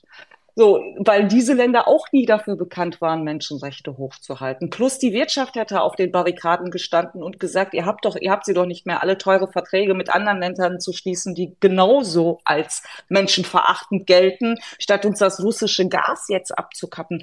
Also insofern ist das im Moment alles so einfach, äh, die Verantwortung nur bei einer Person in der Vergangenheit zu suchen, was unsere Abhängigkeit betrifft. Aber es ist leider die hässliche Fratze der Realpolitik einer interessengeleiteten Politik, von der wir uns ja jetzt auch nicht ganz verabschieden können. Weil an dieser Stelle muss man einfach Juncker immer wieder zitieren. Wenn ich mich nur mit Demokratien unterhalten würde, wäre meine Woche am Dienstag zu Ende, hat der ehemalige Kommissionspräsident mal gesagt. Und nichtsdestotrotz ist es jetzt richtig, und wir sind ja nicht die Einzigen, dass sich der Kanzler diese Woche mit ähm, dem äh, Herrscher aus Katar hier bei uns getroffen hat, dass sich äh, gerade der US-Außenminister, auch der Präsident mit Katar diesbezüglich aussuch, äh, ähm, austauschen, weil im Moment sogar solche Staaten vielleicht dazu beitragen können, dass dieser Konflikt ausartet, dass Geiseln befreit werden können, weil der Einfluss von Katar bezüglich Hamas ist natürlich stärker als unser Einfluss, vielleicht sogar als der Einfluss der, der, der, der viel, vieler anderen Nationen in dieser Region. Es ist ein Dilemma, es bleibt ein Dilemma, aber äh, äh, nochmal, das ist die hässliche Fratze der Realpolitik. Ich glaube, das muss man auch ganz offen so sagen. Stellt sich denn für uns nicht auch die Frage, ungeachtet jetzt der Energieabhängigkeiten, und ich bin ja realpolitisch da völlig bei dir, ähm, die andere Frage ist aber doch auch, blicken wir jetzt mal auf den Nahostkonflikt in der größeren Dimension. Wann haben wir uns eigentlich aus der Diskussion da eigentlich so komplett verabschiedet? Weil ich kann mich noch an Joschka Fischer erinnern als Außenminister, der wirklich ein Engagement zumindest da immer vor Ort gezeigt hat. Und ähm, warum sind wir da so diplomatisch und inhaltlich so überflüssig geworden, auch als Europäische Union. Ähm, man hatte äh, zuletzt immer nur noch den Eindruck, okay, es, es, liegt sowieso in der Hand der Amerikaner, aber Europa sagt einfach nur noch, äh, wir wollen die Zwei-Staaten-Lösung und das ist unser Punkt, fertig. Wo ist eigentlich die Diskussion darum, wo die Verantwortung bei uns halt über humanitäre Hilfe und über mögliche Diplomatie im Hintergrund hinausgeht, überhaupt an der Lösung des Gesamtkonflikts teilzuhaben. Weil sonst zahlen wir ja wirklich immer nur den Teil, der eben unserer Verantwortung entspricht. Aber es fehlt ja irgendwo auch das außenpolitische Konzept der Europäischen Union, überhaupt eine Stellung in dem Konflikt zu beziehen. Wobei ich es richtig fand, dass auch Ursula von der Leyen jetzt äh, sofort äh, nach Israel gereist war. Wenn ich dazu was sagen darf. Ja, ähm, sofort. Das ist schon immer so gewesen. Also seit der Erklärung von Venedig, und jetzt überlege ich gerade, die war 72, sind wir für Israel als Europäische Union aus israelischer Perspektive kein guter Vermittler, weil sie Teile der Europäischen Union als zu pro-palästinensisch ansehen. Und das waren früher diese Teile, ich sage jetzt mal Frankreich, Italien, Spanien, ja, das, war, das waren so die Hauptvertreter. Und seit dieser Zeit ist unsere Rolle letzten Endes immer an der Seitenlinie gewesen und wird immer nur dann virulent, wenn es von durch amerikanische Vermittlung erzielte Ergebnisse äh, finanziell abzusichern galt. Die Israelis akzeptieren nur die USA als sozusagen Unterstützer und als einen möglichen Vermittler. Und die haben sozusagen ja auch gezeigt historisch, dass sie durchaus auch bereit sind, sozusagen den Israelis die Daumenschrauben anzulegen, wie 1991, äh, um an bestimmten Friedenskonferenzen und Initiativen teilzunehmen. Wir hatten da nie eine große Rolle. Unter Joschka Fischer war das ein bisschen anders. Ähm, da hatten wir auch keine große Rolle, aber der wurde sozusagen als Person anders äh, eingeschätzt in Israel. Aber die Europäische Union gilt äh, aus einer israelischen Perspektive immer als zu pro-palästinensisch. Und ich sage jetzt mal, diese Folge, die wir jetzt hatten, dass äh, Ursula von der Leyen relativ schnell mit einer mit einem sehr eindeutigen Statement äh, rausgekommen ist, dann aber ähm, von Irland, Dänemark und ich weiß nicht noch einem Staat in der Europäischen Union wieder ausgebremst wurde. Also da, da bezog sich ja dann diese Borrell-Aussage dann darauf wird bei den Israelis weiterhin genau diesen gleichen Eindruck erwecken, dass wir letzten Endes oder dass Teile der Europäischen Union zu sehr auf der Seite der Palästinenser stehen. Luxemburg und Spanien waren, glaube ich, die anderen Staaten, Carlo, wenn ich mich nicht täusche. Gerade. Ah, okay. Ja, hatte ich nicht mehr im Kopf. Ähm,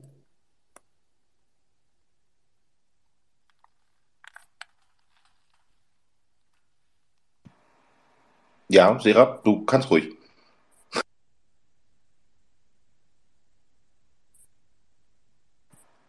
Sorry, sorry. Ähm, was, was, was Carlo beschreibt, sieht man ja auch an den Entscheidungen des Europäischen Parlaments. Immer wieder. Auch in aktueller Zeit, wo es um ja, BDS-Verbote etc. ging. Es sind ganz viele Beispiele, die wir in den letzten vergangenen Jahren hatten, wo das Europäische Parlament selten geschlossen den Eindruck vermittelt hat, auf der Seite äh, Israels zu stehen. Und insofern verwundert es nicht, das was Carlo gerade auch beschrieben hat, dass Israel in der EU äh, keinen Partner mehr gesehen hat, sondern sich ähm, diesbezüglich eher auf die USA verlassen konnte, was ja auch berechtigt war. Und nochmal, die aktuellen Entscheidungen im Europäischen Parlament äh, machen das ja auch in aller Deutlichkeit nochmal sichtbar. So, und jetzt vielleicht dann noch, weil ich weiß, dass Baha jetzt nochmal sehr in die Innenpolitik will, aber vielleicht nehme ich das auch nochmal als Brücke.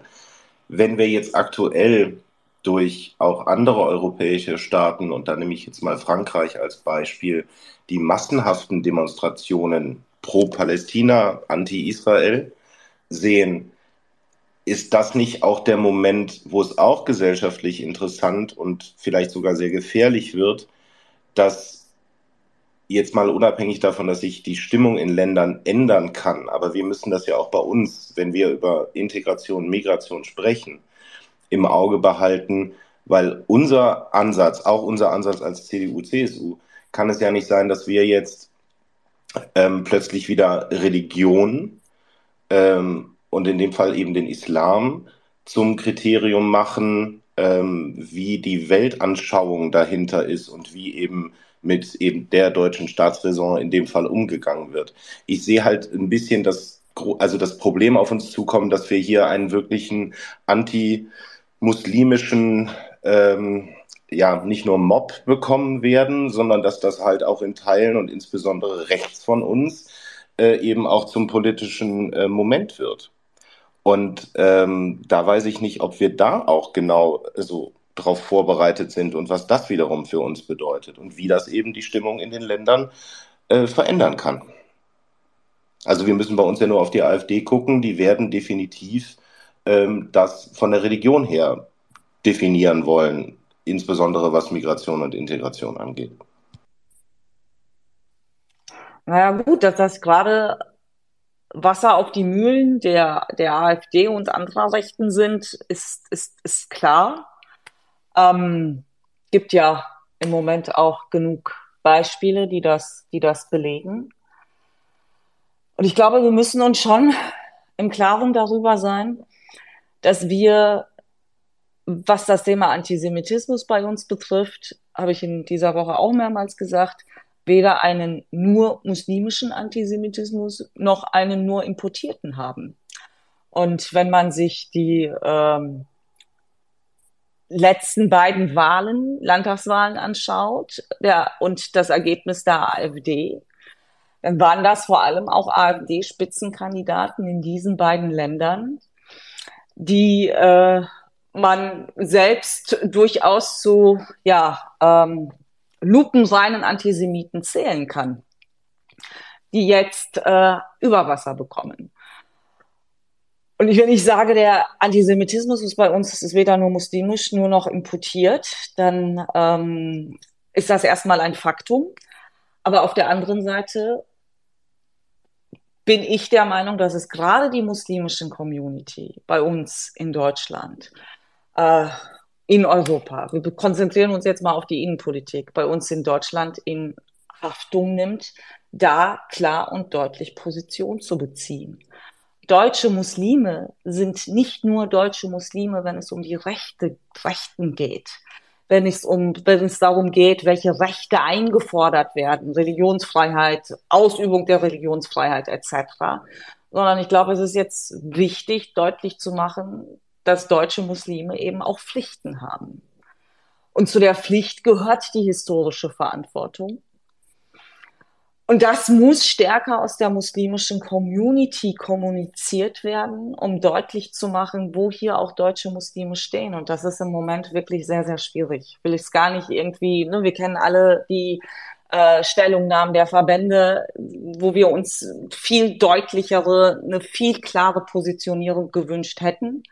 Aber es sind eben nicht nur Verbände, die Muslime in diesem Land vertreten.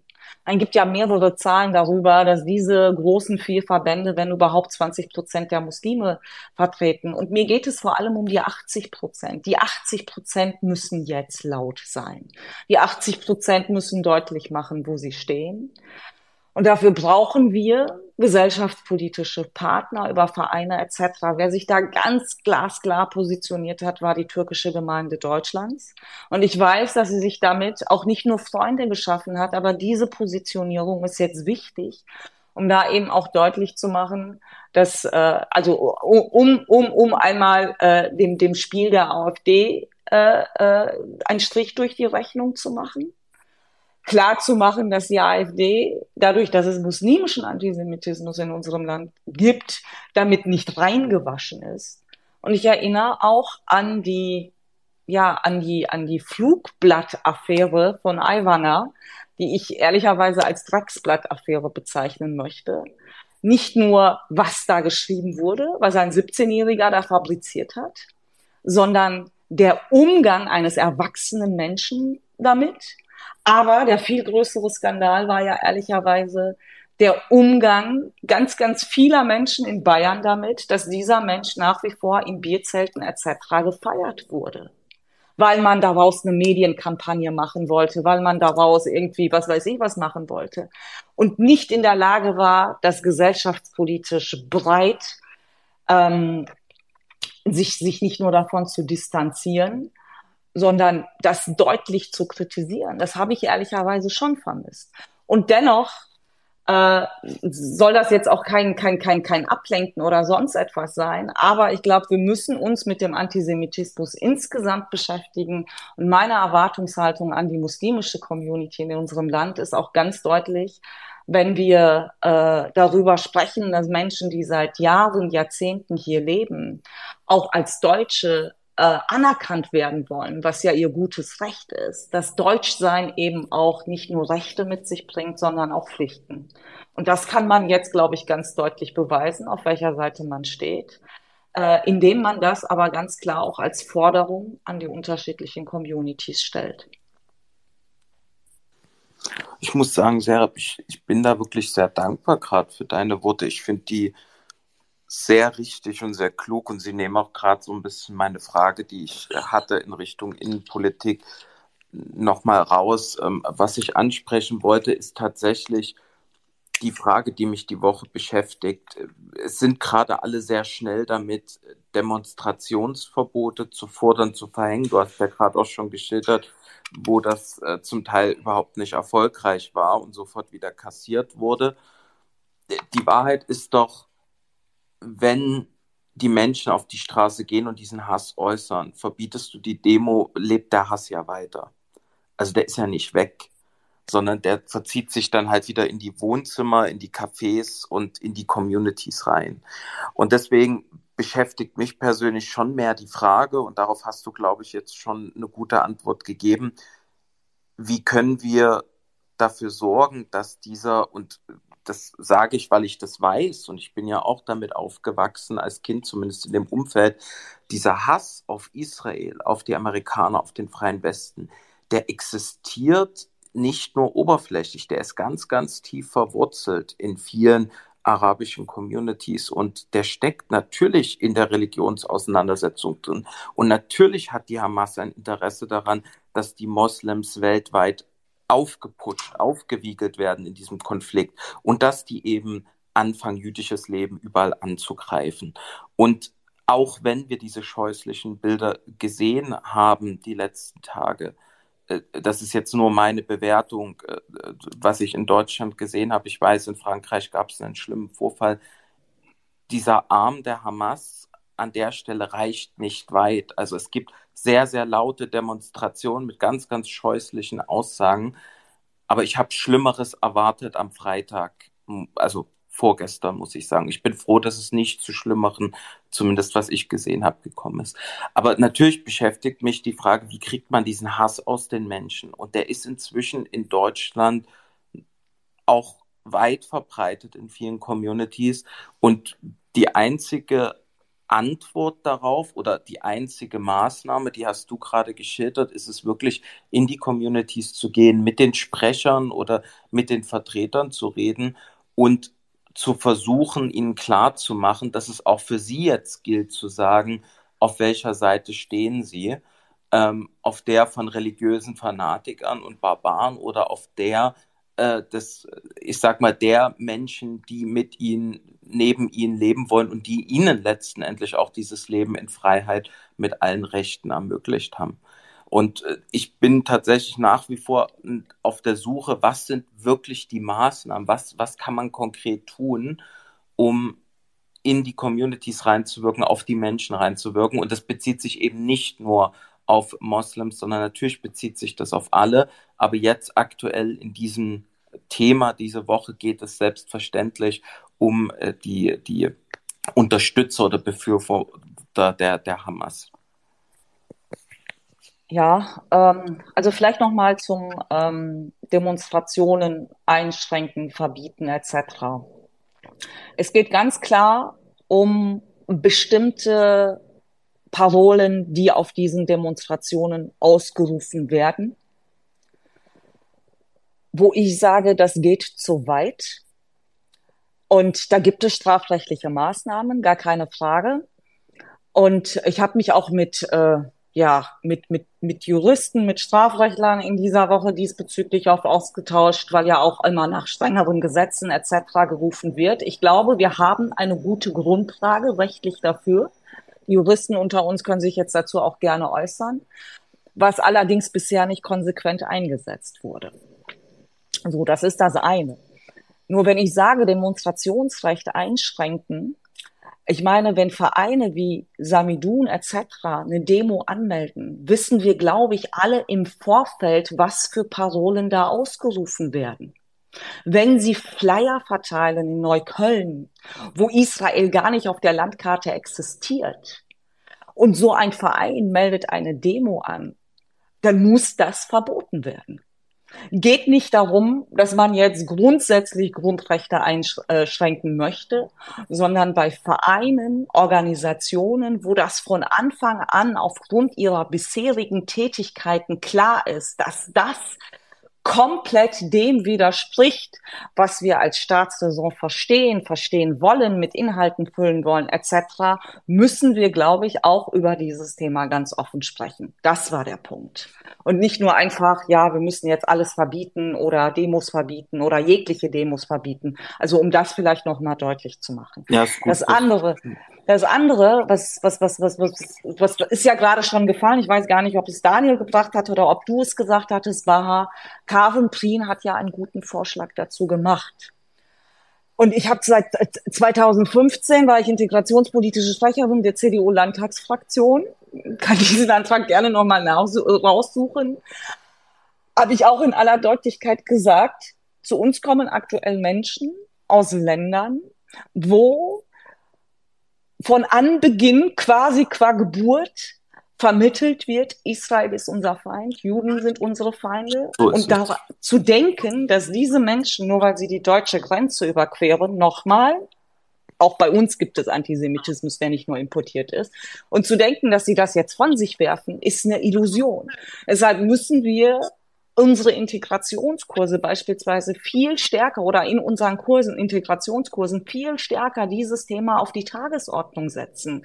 Was ist unsere historische Verantwortung gegenüber Israel? Was ist eben nicht mit der Meinungsfreiheit gedeckt? Was ist, äh, also ich kann mich erinnern, 2016, wo ein, ja, ich glaube, er war, er war syrischstämmig tatsächlich, Flüchtling zu mir sagte, ähm, wenn ich sage, dass ich ein Problem, er hat tatsächlich nicht von Hass gesprochen, macht es aber nicht besser. Wenn ich sage, dass ich ein Problem mit Juden äh, habe, ist das durch die Meinungsfreiheit gedeckt. Das kann mir keiner verbieten. Dem direkt deutlich zu machen, dass es nicht durch die Meinungsfreiheit gedeckt was du vermittelt bekommen hast und was du meinst, hier ausleben zu können. Es ist nicht durch die Meinungsfreiheit gedeckt. Und es gibt viele, die gar nicht eingewandert sind sondern schon immer in diesem Land gelebt haben und trotzdem dieses Gedankengut haben, auch unter den Communities. Und da müssen wir einfach unsere Schulen stärker stärken, unser pädagogisches Personal stärker stärken, indem wir ihnen Instrumente in die Hand geben, wie sie damit umgehen. Viele Lehrer erzählen mir, nicht erst in den letzten Tagen, habe mich auch als äh, ich Regierungsverantwortung in NRW hatte, immer für dieses Thema eingesetzt, wo ich sagte, wir unterstützen vor allem die Migranten Selbstorganisationen finanziell, die das Thema Antisemitismus als einen Schwerpunkt haben. So, das war etwas in meinem Bereich. Aber natürlich müssen wir da auch in Schulen reingehen, müssen tatsächlich in den Kitas sogar damit anfangen, weil wir in Kitas viele Projekte haben, wo wir mit Eltern zusammenarbeiten, in allen Bundesländern, wo das ein ganz zentrales Thema sein muss, um deutlich zu machen, wie unsere Position diesbezüglich ist. Und das geht nicht darum, es geht mitnichten darum, Israels Siedlungspolitik zu kritisieren, weil das auch gerne immer miteinander vermischt wird. Es geht um ganz blanken Antisemitismus. Und insofern sind es wirklich, ich glaube, mehrere pädagogische Konzepte, die man hier auch verfolgen muss, aber eben auch ein klares Bekenntnis von denjenigen, die später zu uns gekommen sind. Und deshalb muss es auch beim Thema Einbürgerung meines Erachtens eine viel zentralere Rolle spielen, als das bisher der Fall ist. Das sind sehr es, gute Punkte. Es sind, es sind, also es ist genauso, äh, wie, wie es beim Thema Migration nicht die eine Lösung gibt. Es sind viele Instrumente. Nochmal, wenn die Lehrer erzählen, dass das Wort Jude als Schimpfwort auf ihren Schulhöfen benutzt wird und sie nicht dagegen angehen können, weil sie Angst haben, dass am nächsten Tag die komplette Familie vor der Tür steht. Und das sind jetzt nicht nur Klischees, das sind wirklich Berichte, die von mehreren Lehrkräften seit Jahren erzählt, äh, ne, berichtet werden. Und wir haben bisher einfach nicht engagiert genug, das gehört eben zur Wahrheit dazu, wir haben bisher nicht engagiert genug dagegen mit Lösungen, Konzepten gearbeitet und tatsächlich tatsächlich auch unser pädagogisches Personal diesbezüglich gestärkt. Vielen, vielen Dank, Serap. Ich sehe das äh, ganz genauso wie du. Um das vielleicht nochmal zu ergänzen und noch ein bisschen zu strukturieren. Wir müssen ja unterscheiden, was machen wir in der kurzen Frist, was machen wir in der langen Frist. Das Letzte, was du gesagt hast, ähm, quasi diese Befähigung ähm, reflekti zu reflektieren, was, ähm, was ist antisemitisch, ähm, wie komme ich in die Communities rein, wie wirke ich auf Lehrpersonal ein und so weiter. Das ist ja etwas, was in der langen Frist wirkt. Ähm, das braucht Zeit einfach. Da müssen Strukturen aufgebaut werden, da gibt es Sprachbarrieren, da muss man in die Communities rein, man muss Ansprechpartner finden. Wir haben ja herausgearbeitet, die ähm, islamischen Gemeinden in, in Deutschland sind ja sehr schwach organisiert. Ähm, wir haben ja wenig Ansprechpartner noch. Die müssen wir aufbauen. Das braucht alles Zeit. Was ich vielleicht noch äh, ergänzen möchte in der kurzen Frist, und das hast du auch sehr schön gesagt, Serap, ähm, ist einfach auch Härte. Ähm, und da müssen wir uns einfach mal erinnern, ähm, wie es in Deutschland war, wie wir Terrorismus begegnet sind. Und da denke ich an den deutschen Herbst, an die RAF. Das ging nur durch Härte. Man muss den Terroristen den Glauben nehmen, dass sie mit ihrer Politik, mit, ihrem, mit ihren Terrormaßnahmen Erfolg haben könnten. Man darf nicht mit ihnen verhandeln. Man muss ihre schrecklichen Bilder, die sie produzieren werden, ähm, aushalten. Und man muss eben die Strukturen auch bekämpfen. Das ist etwas, was ja jetzt auch Israel ganz konkret tun wird und ähm, ja auch schon zumindestens aus der Luft und mit Kommandoeinheiten ja auch schon tut.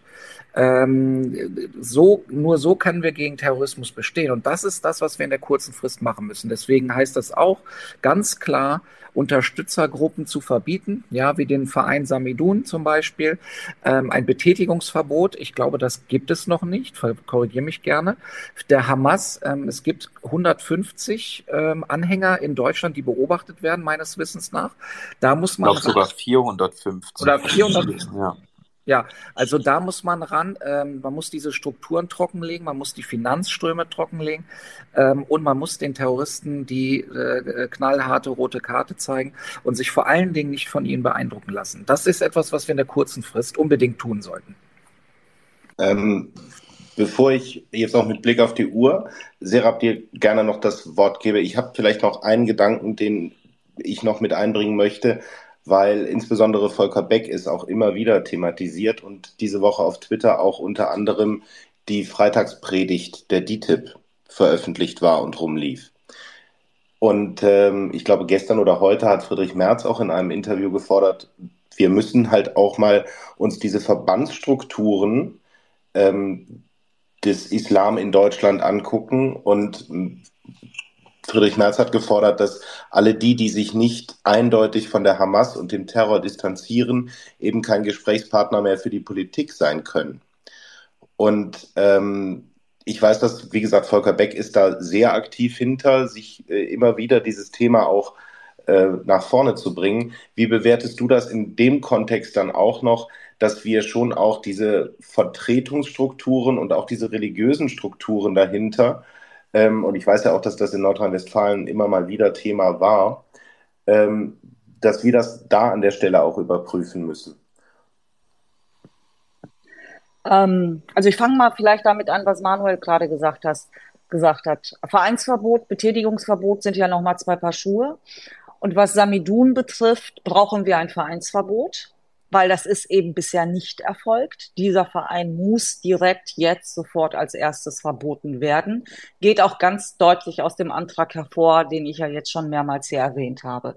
Betätigungsverbot ist trifft auf die Hamas eher zu, weil die Hamas jetzt kein organisierter Verein oder sonst etwas bei uns ist und dementsprechend zwar als Terrorgruppe aufgelistet ist, aber wo es kein Betätigungsverbot bisher gab. Und das ist gleichzeitig parallel ein Schritt, der jetzt folgen muss zu Vereinsverboten wie Samidun. Und es sind ja mehrere. Es ist ja auch das Islamische Zentrum in Hamburg, habe ich ja jetzt gerade auch schon genannt. Und man muss sich eben auch viele andere Vereine anschauen, die unter dieses Vereinsverbot fallen würden. Bei der Hamas ist es eben dieses Betätigungsverbot, weil diese 450 äh, können hier Spenden sammeln etc. Das muss dann alles mit dem Betätigungsverbot unterbunden werden. Also die zwei Dinge sind jetzt genau das, was Manuel gerade erwähnt hat, die unmittelbar direkt als direkte Reaktion folgen müssen. Alles andere, was ich besprochen habe, ne, was, was bisher be besprochen wurde, genannt wurde, sind ja eben auch mittel- bis langfristige Maßnahmen, die wir umsetzen müssen. Zu den islamischen Vereinten. Also es war die Predigt der Dianet, nicht der DITIB. Das heißt der okay. türkischen Religionsbehörde. Und zwar nicht nur einfach der Religionsbehörde, was es schlimm genug macht, sondern tatsächlich die Predigt des obersten religiösen Ansprechpartners der türkischen Regierung, des Präsidenten der Dianet. Das ist super, also was, also noch mehr weit oben, als dass der Präsident selbst sagt, geht es eigentlich nicht in diesen religiösen Strukturen. Die DITIB hatte eine andere Predigt und ich habe mich seit Freitag jetzt damit auch intensiver beschäftigt und bei einigen DITIB-Gemeinden angefragt, welche Predigt sie denn benutzt haben, jetzt vor allem in NRW. Man hat mir versichert, es war die Freitagspredigt der DITIB und nicht der Dianet. Die DITIB ist der deutsche Ableger der Dianet, das ist richtig, hatte aber noch mal eine andere Predigt die man jetzt vielleicht auch nicht für klar genug hält, aber Gott sei Dank nicht diese Predigt war, die der Präsident der Religionsbehörde da von sich gegeben hat, was völlig inakzeptabel ist. Also ich glaube, das muss man in aller Deutlichkeit sagen, gar keine Frage. So, und jetzt, ähm, was den Austausch, die äh, Zusammenarbeit betrifft. Also ich weiß, dass der Chef der Staatskanzlei bei uns in NRW morgen auch mit den Verbänden dazu ein klares Gespräch haben wird was die Distanzierung etc. betrifft, weil es natürlich unsere Erwartungshaltung ist als NRW-Landesregierung und das muss auch die Bundesregierung in aller Deutlichkeit einfordern, dass es da eine klare Positionierung gibt, Terroristen auch als Terroristen zu bezeichnen. Es muss sich übrigens auch die Innenministerin im Rahmen der Deutschen Islamkonferenz, die ja jetzt eigentlich regulär im November stattfindet, intensiv damit beschäftigen und da ein Bekenntnis der Verbände abverlangen. Und jeder Verband, der dieses Bekenntnis nicht abgeben kann, muss wirklich auf dem Prüfstand, ob er tatsächlich in Zukunft als Partner des Staates gelten kann oder nicht. Das in aller Deutlichkeit. Und das muss jetzt folgen, weil sonst können wir uns das mit der Staatsräson wirklich schenken. Wenn wir hier jetzt nicht klar genug Position beziehen. Ähm, das zu den, du, das, das, das zu den Verbänden. Deine konkrete Frage war jetzt die Zusammenarbeit, die Kooperation, habe ich, glaube ich, jetzt auch deutlich gemacht. Das ist auf unterschiedlichen Ebenen. Also nochmal, ich weiß, dass der Chef der Staatskanzlei morgen mit Ihnen ein Gespräch hat. Es muss in die Deutsche Islamkonferenz und da Religion in, bei uns Ländersache ist, muss es natürlich auf die Agenda aller Landesregierungen. Hinzu kommt, dass wir in der Lage sein müssen, dass wir A sagen und A bedeutet, dass wir von diesen Verbänden fordern, dass sie sich von der Politik, von der Einstellung, von den Sätzen ihrer Herkunftsländer distanzieren. Das gilt jetzt ganz besonders für die DITIB. Aber uns auch über das B, was sagen wir zu B, im Klaren sein müssen, Daniel. Und dazu gehört, wenn wir von diesen Verbänden fordern, dass sie sich von ihren ausländischen äh, Müttern, Vertretungen distanzieren, müssen wir uns Gedanken machen, wie wir einen deutschen Islam auch finanziell in Deutschland mittragen können. Das gehört eben zu B dazu. Weil wenn ich der DITIB sage, ich möchte nicht mehr, dass du Imame aus der Türkei hier rüberbringst, dann muss ich in der Lage sein, mir als Politik auch Gedanken zu machen, wie sorge ich dafür, dass sie sich finanziell von ihnen unabhängig machen können, indem ich ja auch meine politischen Forderungen an sie viel stärker stellen kann. Und ich weiß nicht, ob wir dazu politisch tatsächlich bereit sind. Ich glaube, das wird auch in den nächsten Wochen und Monaten die spannende Frage werden, eben ungeachtet dessen, was wir sehen werden, was in Israel passiert, inwieweit wir gesellschaftspolitisch ähm, ja und in gewisser Weise auch religionspolitisch eben in Deutschland Veränderungen werden erleben können und auch wie die politische Diskussion darum läuft. Ich sage es nochmal, mit Blick auf die Uhr würde ich jetzt sagen, ich bedanke mich ganz herzlich, liebe Serap, dass du dir heute so spät die Zeit genommen hast, mit uns über dieses wirklich belastende Thema insgesamt zu sprechen. Wir hoffen darauf, dass wir möglichst keine beziehungsweise möglichst wenige Bilder aus dem Krieg in Israel, aus dem Gazastreifen sehen werden müssen in der kommenden Woche. Ich verweise noch einmal kurz darauf, dass wir heute Fragen und Kommentare weitestgehend un berücksichtigt gelassen haben, weil die Diskussion an und für sich sehr spannend war und sehr inhaltsreich. Und ähm, ich hoffe, dass jeder Zuhörer etwas hat mitnehmen können aus dieser Debatte, die natürlich wie immer für uns auch aus der Unionsperspektive einmal geschehen ist. Für alle die, die später dazu kamen, kann ich nur sagen, der Space wurde aufgezeichnet und kann jederzeit wieder abgehört werden. Er wird auch nachher sofort noch geteilt werden. Ich bedanke mich nochmal bei dir, liebe Serap, für die Zeit, auch äh, trotz der Verspätung deines Fluges, dass du dir noch so engagiert wirklich äh, die Muße genommen hast, mit uns zu diskutieren. Ich glaube, wir haben nochmal vieles sortieren können. Bedanke mich bei meinen beiden Co-Hosts, und äh, senden herzliche Grüße an Marcel, der leider krank ausgefallen ist heute. Kann nur darauf verweisen, bevor ich jetzt das Wort wieder zum Abschluss nochmal auf das Podium gebe. Nächste Woche sind wir wieder um 20.15 Uhr mit dem Unionsbubble Talk da und haben dann auch alle wieder Zeit für Anne Will, die wir heute einfach mal parallel gecrashed haben. Ich wünsche allen trotz der schlechten Nachrichten, trotz der Weltlage einen guten Start in die Woche und freue mich, wenn wir uns nächste Woche Sonntag wieder hören. Und nochmal, liebe Serap, vielen herzlichen Dank. Sehr gerne. Vielen Dank, Serap, und danke euch allen. Dankeschön. Schönen Abend. Ciao. Danke ebenso. Tschüss.